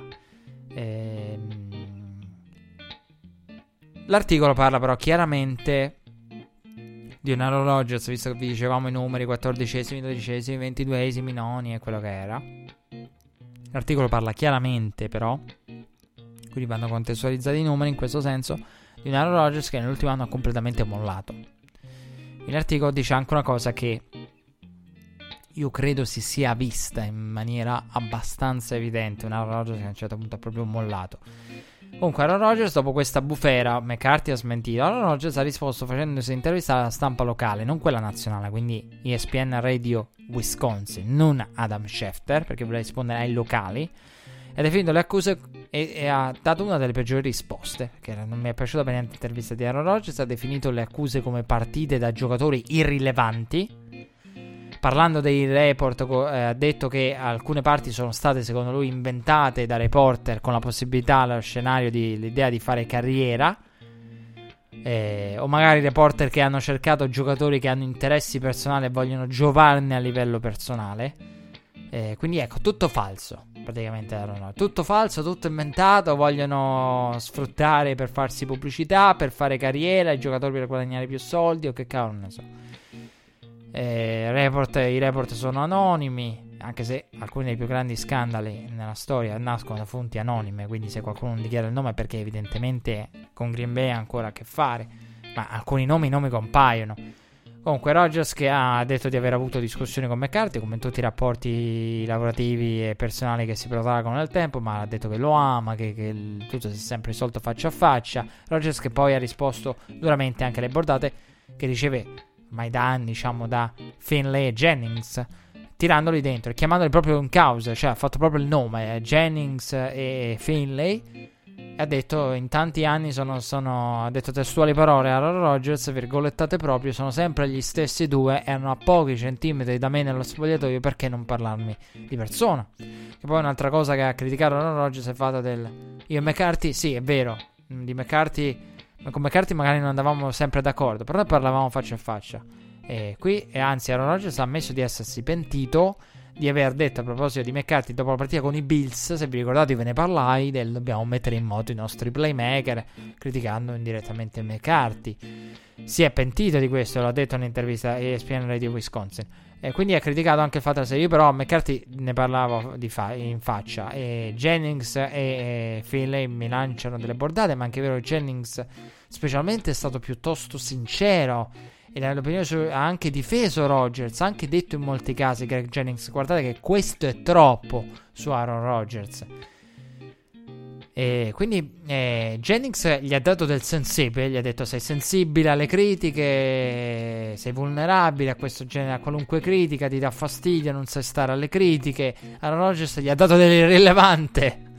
Risposto, delle, gli ha dato dell'irrilevante perché Aaron Rodgers aveva detto prima eh, rispondendo a ESPN di Wisconsin eh, giocatori rilevanti, poi ha dato dell'irrilevante anche a Greg Jennings. Ecco perché in apertura dicevo Aaron Rodgers ne esce tutt'altro che bene anche lui.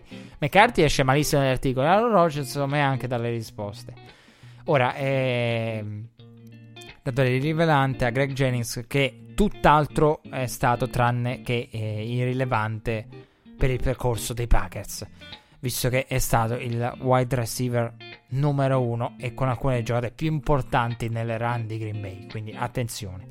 E anche Finlay non è proprio rilevante. E alla fine, se uno pensa a Rodgers, che pensa? Ro- eh, Jennings, eh, Cobb, Nelson eh, e Devontae Adams.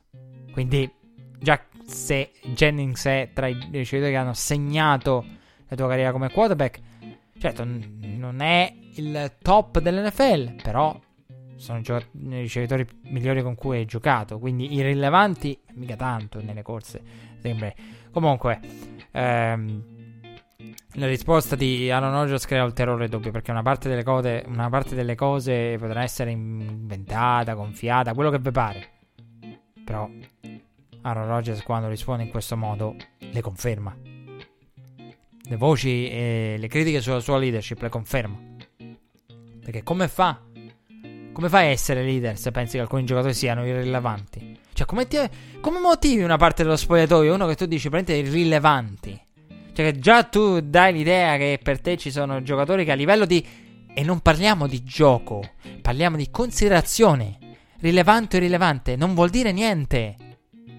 Cioè, se uno, la critica alla leadership, alla Rogers persona, vale uno, sia che sia di Greg Jennings eh, per dire, di un ricevitore che è stato un ricevitore, sia che sia del, del long snapper.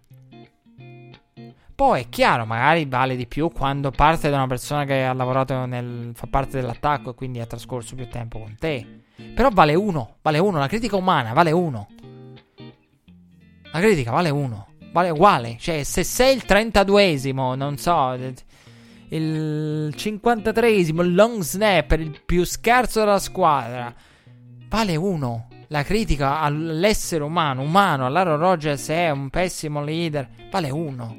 Quindi che sia come ti rivolgi, come motivi i giocatori di ruolo se tu dici che sono irrilevanti. Perché praticamente Aaron Rodgers sta dicendo questo. Io umanamente e da critica umana penso che comunque siano secondari e poco importanti perché vengono giocatori rilevanti. Quindi che vuol dire? Che se sei un giocatore rilevante ti considero, considero il tuo parere. Se sei irrilevante, sei irrilevante, manco ti considero. Come fa a motivare gli irrilevanti? Perché una cosa sicura e certa e indiscutibile è che non ho giusta l'idea che esistono giocatori di Serie A e di Serie B. A livello di, diciamo, gestione eh, dello spogliatoio, gestione degli animi, del, degli spiriti, dei caratteri, nella gestione psicologica dello spogliatoio. Vabbè. Comunque, in tutto questo, Green Bay ha iniziato l'attività lunedì con il discorso di LaFleur alla squadra. E completiamo il nostro momento Alfonso Signorini e la puntata anche. Parlando intanto della scomparsa di Fred Dott, il quale ha lavorato con i Lions prima e poi con l'ufficio della Lega, è stato un po' il guru dei biglietti dell'NFL e delle strategie di marketing legate ai biglietti. Eh, Joy Bosa farà un cameo nell'ultima stagione di Game of Thrones. E alla premiere ci sarà anche il fratello Nick. E non è il primo uh, sportivo che fa un cameo in una serie TV, anzi, sono sempre più frequenti. Sono state presentate le maglie dei Jets, quindi parlavamo di, di Premiere, eh, sono state presentate invece le maglie dei Jets, hanno non so che di collegiale. Però mi piacciono, dai, sono molto moderne, era ora che i Jets si modernizzassero, visto che avevano questo eh, look che abbiamo visto e conosciuto negli ultimi anni, addirittura dal 98. Sam Donald ha parlato di come le nuove maglie simboleggino un cambiamento, lo stesso ha detto Jamal Adams. E Josh Allen nel frattempo ha sfidato Patrick Mahomes a chi lancia più lontano. Una bella sfida, eh? Che il mio pronostico andrebbe per Josh Allen. Però tutti hanno detto non sottovalutate Mahomes. Che Allen sembra quello col braccio più potente tra i due. Però occhio a sottovalutare Mahomes, che ha una facilità che non lo fa sembrare eh, potenti. Insomma, sono potenti, sembrano potenti. Però in relazione tra i due, eh, stiamo parlando di una categoria ristretta, di un insieme in cui fanno parte loro due. Sarebbe una bella lotta. Sean Jackson invece eh, l'ha lanciata lontano a livello di ambizioni, altro che perché ha dichiarato che va a Philadelphia con l'idea di eh, far parte di una dinastia. Vuole i gioielli, ha detto, vado a caccia di gioielli. Ha parlato proprio di accumulare Super Bowls con la S, Super Bowls. E lui ha proprio sfidato il mondo intero in questo senso. Miles Jack, Cameron Jordan e Stephen Goskowski hanno visitato una delle basi americane in Corea del Sud, trascorrendo tempo con le truppe. È stato bello perché hanno trascorso eh, tempo sia con le truppe animali, diciamo, che quelle umane, perché hanno giocato molto con i cani, quindi con tutti coloro che fanno parte dell'esercito, sia eh, umani che animali. Eh, non sottovalutiamo mai gli animali, lo dicono sempre eh, le persone che fanno parte dell'esercito, gli animali anche fanno una vita difficile, fanno, anche a loro viene chiesto tanto sforzo e tanto sacrificio. E, um, Kirk Cousins invece è stato chiamato per motivare gli altri, eh, non i Jets, eh, gli altri verde bianchi, Michigan State Spartans nella volata per il torneo NCAA. Beh, eh, Michigan State che poi non ha vinto, beh, anche perché si chiama Kirk Cousins. Meraviglio di Izzo, c'è un personaggio motivatore come Izzo che ho avuto modo di seguire e raccontare in altre vite. Kirk Cousins. Cioè, Kirk Cousins non ha mai vinto una partita playoff, eh, perché non proprio l'uomo giusto in questo senso, cioè, anche per dati di fatto. Comunque, eh, cloni in regia non abbiamo la sigla per Alfonso Signorini, però, quindi, eh, comunque... Alfonso Signorini, allora NFL 2000, la segna stampa del gossip, NFL 2000. Ci abbiamo il rumore del fondo di sottofondo, no? Non abbiamo manco quello. Mannaggia. E uh, Cam Newton ha detto che il suo allontanamento dal sesso va preso seriamente. Vuole evitare distrazioni e concentrarsi sul recupero. Andrew Luck si è sposato a Praga. Andrew Luck si è sposato a Praga. La neomoglie del quarterback dei Colts viene dalla Repubblica Ceca, quindi non ha scelto solo Praga come location romantica, ma perché la moglie, neomoglie è, viene proprio dalla Repubblica Ceca. I due sono coetanei e si sono conosciuti a Stanford, dove lei ha anche fatto la uh, studente atleta come ginnasta per la precisione, due volte finalista a livello collegiale, ora lavora come producer, credo. E sì, come producer. E in quel di NBC. Eh, sono tutti producer nel giornalismo di oggi. Ma io voglio capire che cavolo. Perché eh, anche il mio padrone è un producer, infatti poi manda i cloni. Cioè lui prepara tutto, poi manda, ha mandato noi cloni oggi perché solamente tante attività, siamo in un momento di fuoco a livello sportivo per cui ha mandato i cloni. Eh, però eh, il, mio padrone scherza sempre sul fatto che anche un clone, un robot potrebbe condurre Redfall, infatti lo sta sperimentando oggi. Eh, però mi fa ridere come ci sono producer producer, ma eh, anche Red Flag potrei fare il producer. Eh, poi dovrei mandare qualcuno in onda. Quindi non lo so. Io mh, mm, ho dei, dei, dei, dubbi su alcune filosofie mediatiche che. Anche in America siamo affascinati da Erika Temposi, no? La mente dietro alcuni dei, dei cult. De, oppure come si chiama quell'altro? Quello che produce Jeremiah Dameshek. Eh, vabbè. Comunque ci sono quei due o tre producer a livello NFL. Tipo un'idea geniale, che poi fanno il loro documentario, magari fanno una cosa seria, una cosa un po' più cazzara, magari non parlano di sport, parlano di altro, di grande successo. Eh, però è anche vero che poi serve chi va in onda, c'è soprattutto chi va in onda. Non lo so, io vedo, vedo tante persone che vengono da, da, non lo so, vabbè, una, un'opinione mia personale, sa, sarò troglodita con la mentalità arretrata, sarà che tutte queste cose moderne non le capisco. Nonostante le dovrei capire. Per ragioni anagrafiche, però. So, io vedo tanta gente che viene dalla formazione giornalistica essere convertiti in producer, cioè della serie, ma quando ci sarà un ricambio generazionale nel giornalismo sportivo, cioè, perché cavolo andrà in onda che saranno tutti i giorni saranno convertiti a producer? Vabbè. Non lo so, è una, una, domanda che mi viene in mente. Comunque, a parte scherzi, in NFL, cioè in America è molto più organizzata, però fa sorridere di come ci sono più producer che giornalisti, cioè della serie chi va in onda. Eh, mandiamo in onda i cloni noi a Red perché la risposta l'abbiamo trovata. E quindi ecco, fa la producer eh, per NBC, la moglie di Andrew Luck, una grande ginnasta tra l'altro è stata, come detto, a livello due volte finalista a livello collegiale, si sono conosciuti a Stanford e si sono eh, sposati eh, a Praga. E Shane Leckler ha annunciato il ritiro. E il Panther lascia dopo 18 stagioni e 7 presenze al Pro Bowl. La sua media Panther è la migliore in ogni eh, decennio, migliorata in ogni decennio di vita. Nei 30 e nei 40. Nei 30 ha fatto meglio che nei 20, nei 40 ha fatto meglio che nei 30. Leckler, che assieme a. Eh, Assieme a Ecker è stato uno dei Panther migliori degli ultimi decenni. Entrambi veramente meriterebbero la considerazione per Kenton. E come ama dire Ray Chasen, anche i Panther e i Kicker sono persone. Il secondo è più facile che ci entri. Ecker, perché parliamo di Johnny Ecker parliamo di quello che molti considerano come il più grande Panther di tutti i tempi. Comunque, lui e Leckler, alcuni dei più grandi degli ultimi eh, decenni. Un, uh, chiudiamo con una notizia triste ma prevedibile. La EF ha sospeso tutte le operazioni. È un piccolo staff rimasto a lavorare per le future questioni presenti e future questioni legate al business, ma la Lega si ferma. Prima di concludere la propria stagione, cosa che sarebbe dovuta accadere a breve.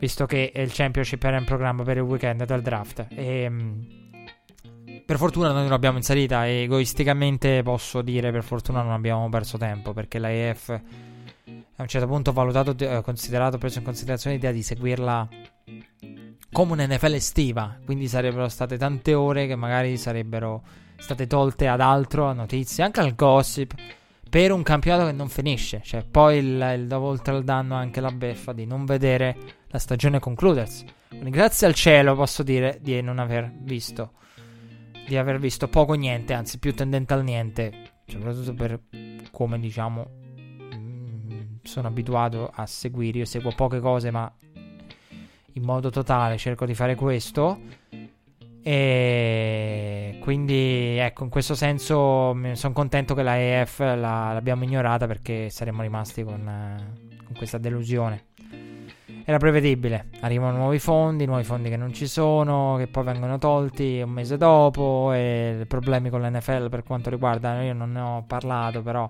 non ha senso parlarne perché ormai ne sappiamo la fine. Ne conosciamo la fine. Problemi con l'NFL, EF che voleva i giocatori come lega di sviluppo, i giocatori eh, da, direttamente dalle franchigie. E...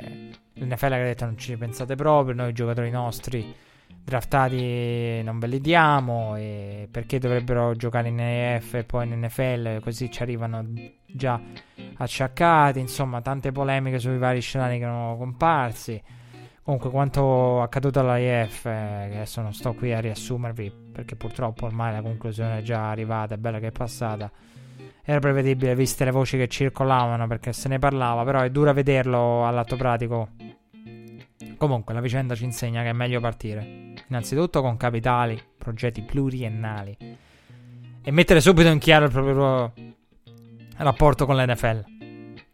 Se no si rischia la fine della USFL, si rischia la fine della EF in cui vuoi diventare una lega di sviluppo, però poi diciamo chiedi troppo. E forse bisogna anche, eh, secondo me, cercare una struttura finanziaria che non sono i fondi di un singolo che li porta, perché il, il singolo come porta fondi li, li ritoglie. E stati stanziati dei milioni, poi tolti.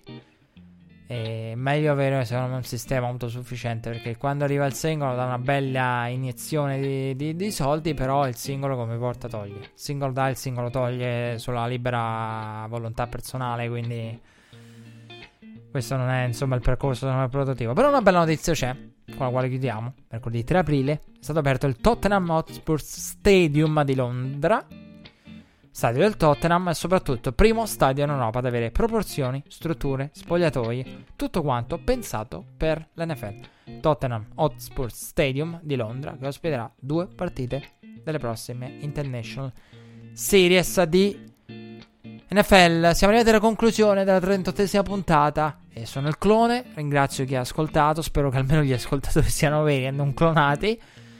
Eh, oddio, però clonando gli ascoltatori potremmo fare un botto di ascolti, scalare le classifiche, andare in tutte le radio, sostituire i telegiornali sportivi, proprio possessiamo del mondo.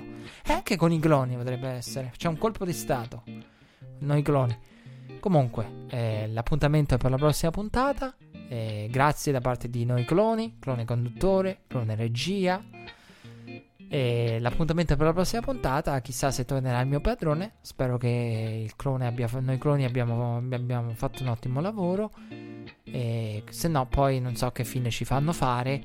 E però vi ringraziamo e vi diamo appuntamento per la prossima puntata. Forse torneranno i padroni, forse no, noi non lo sappiamo perché questo caos sportivo forse ci rimanderanno noi cloni. Appuntamento alla prossima. Grazie per essere stati con noi e per aver ascoltato la 38esima puntata di Red Flag. Ciao a tutti. To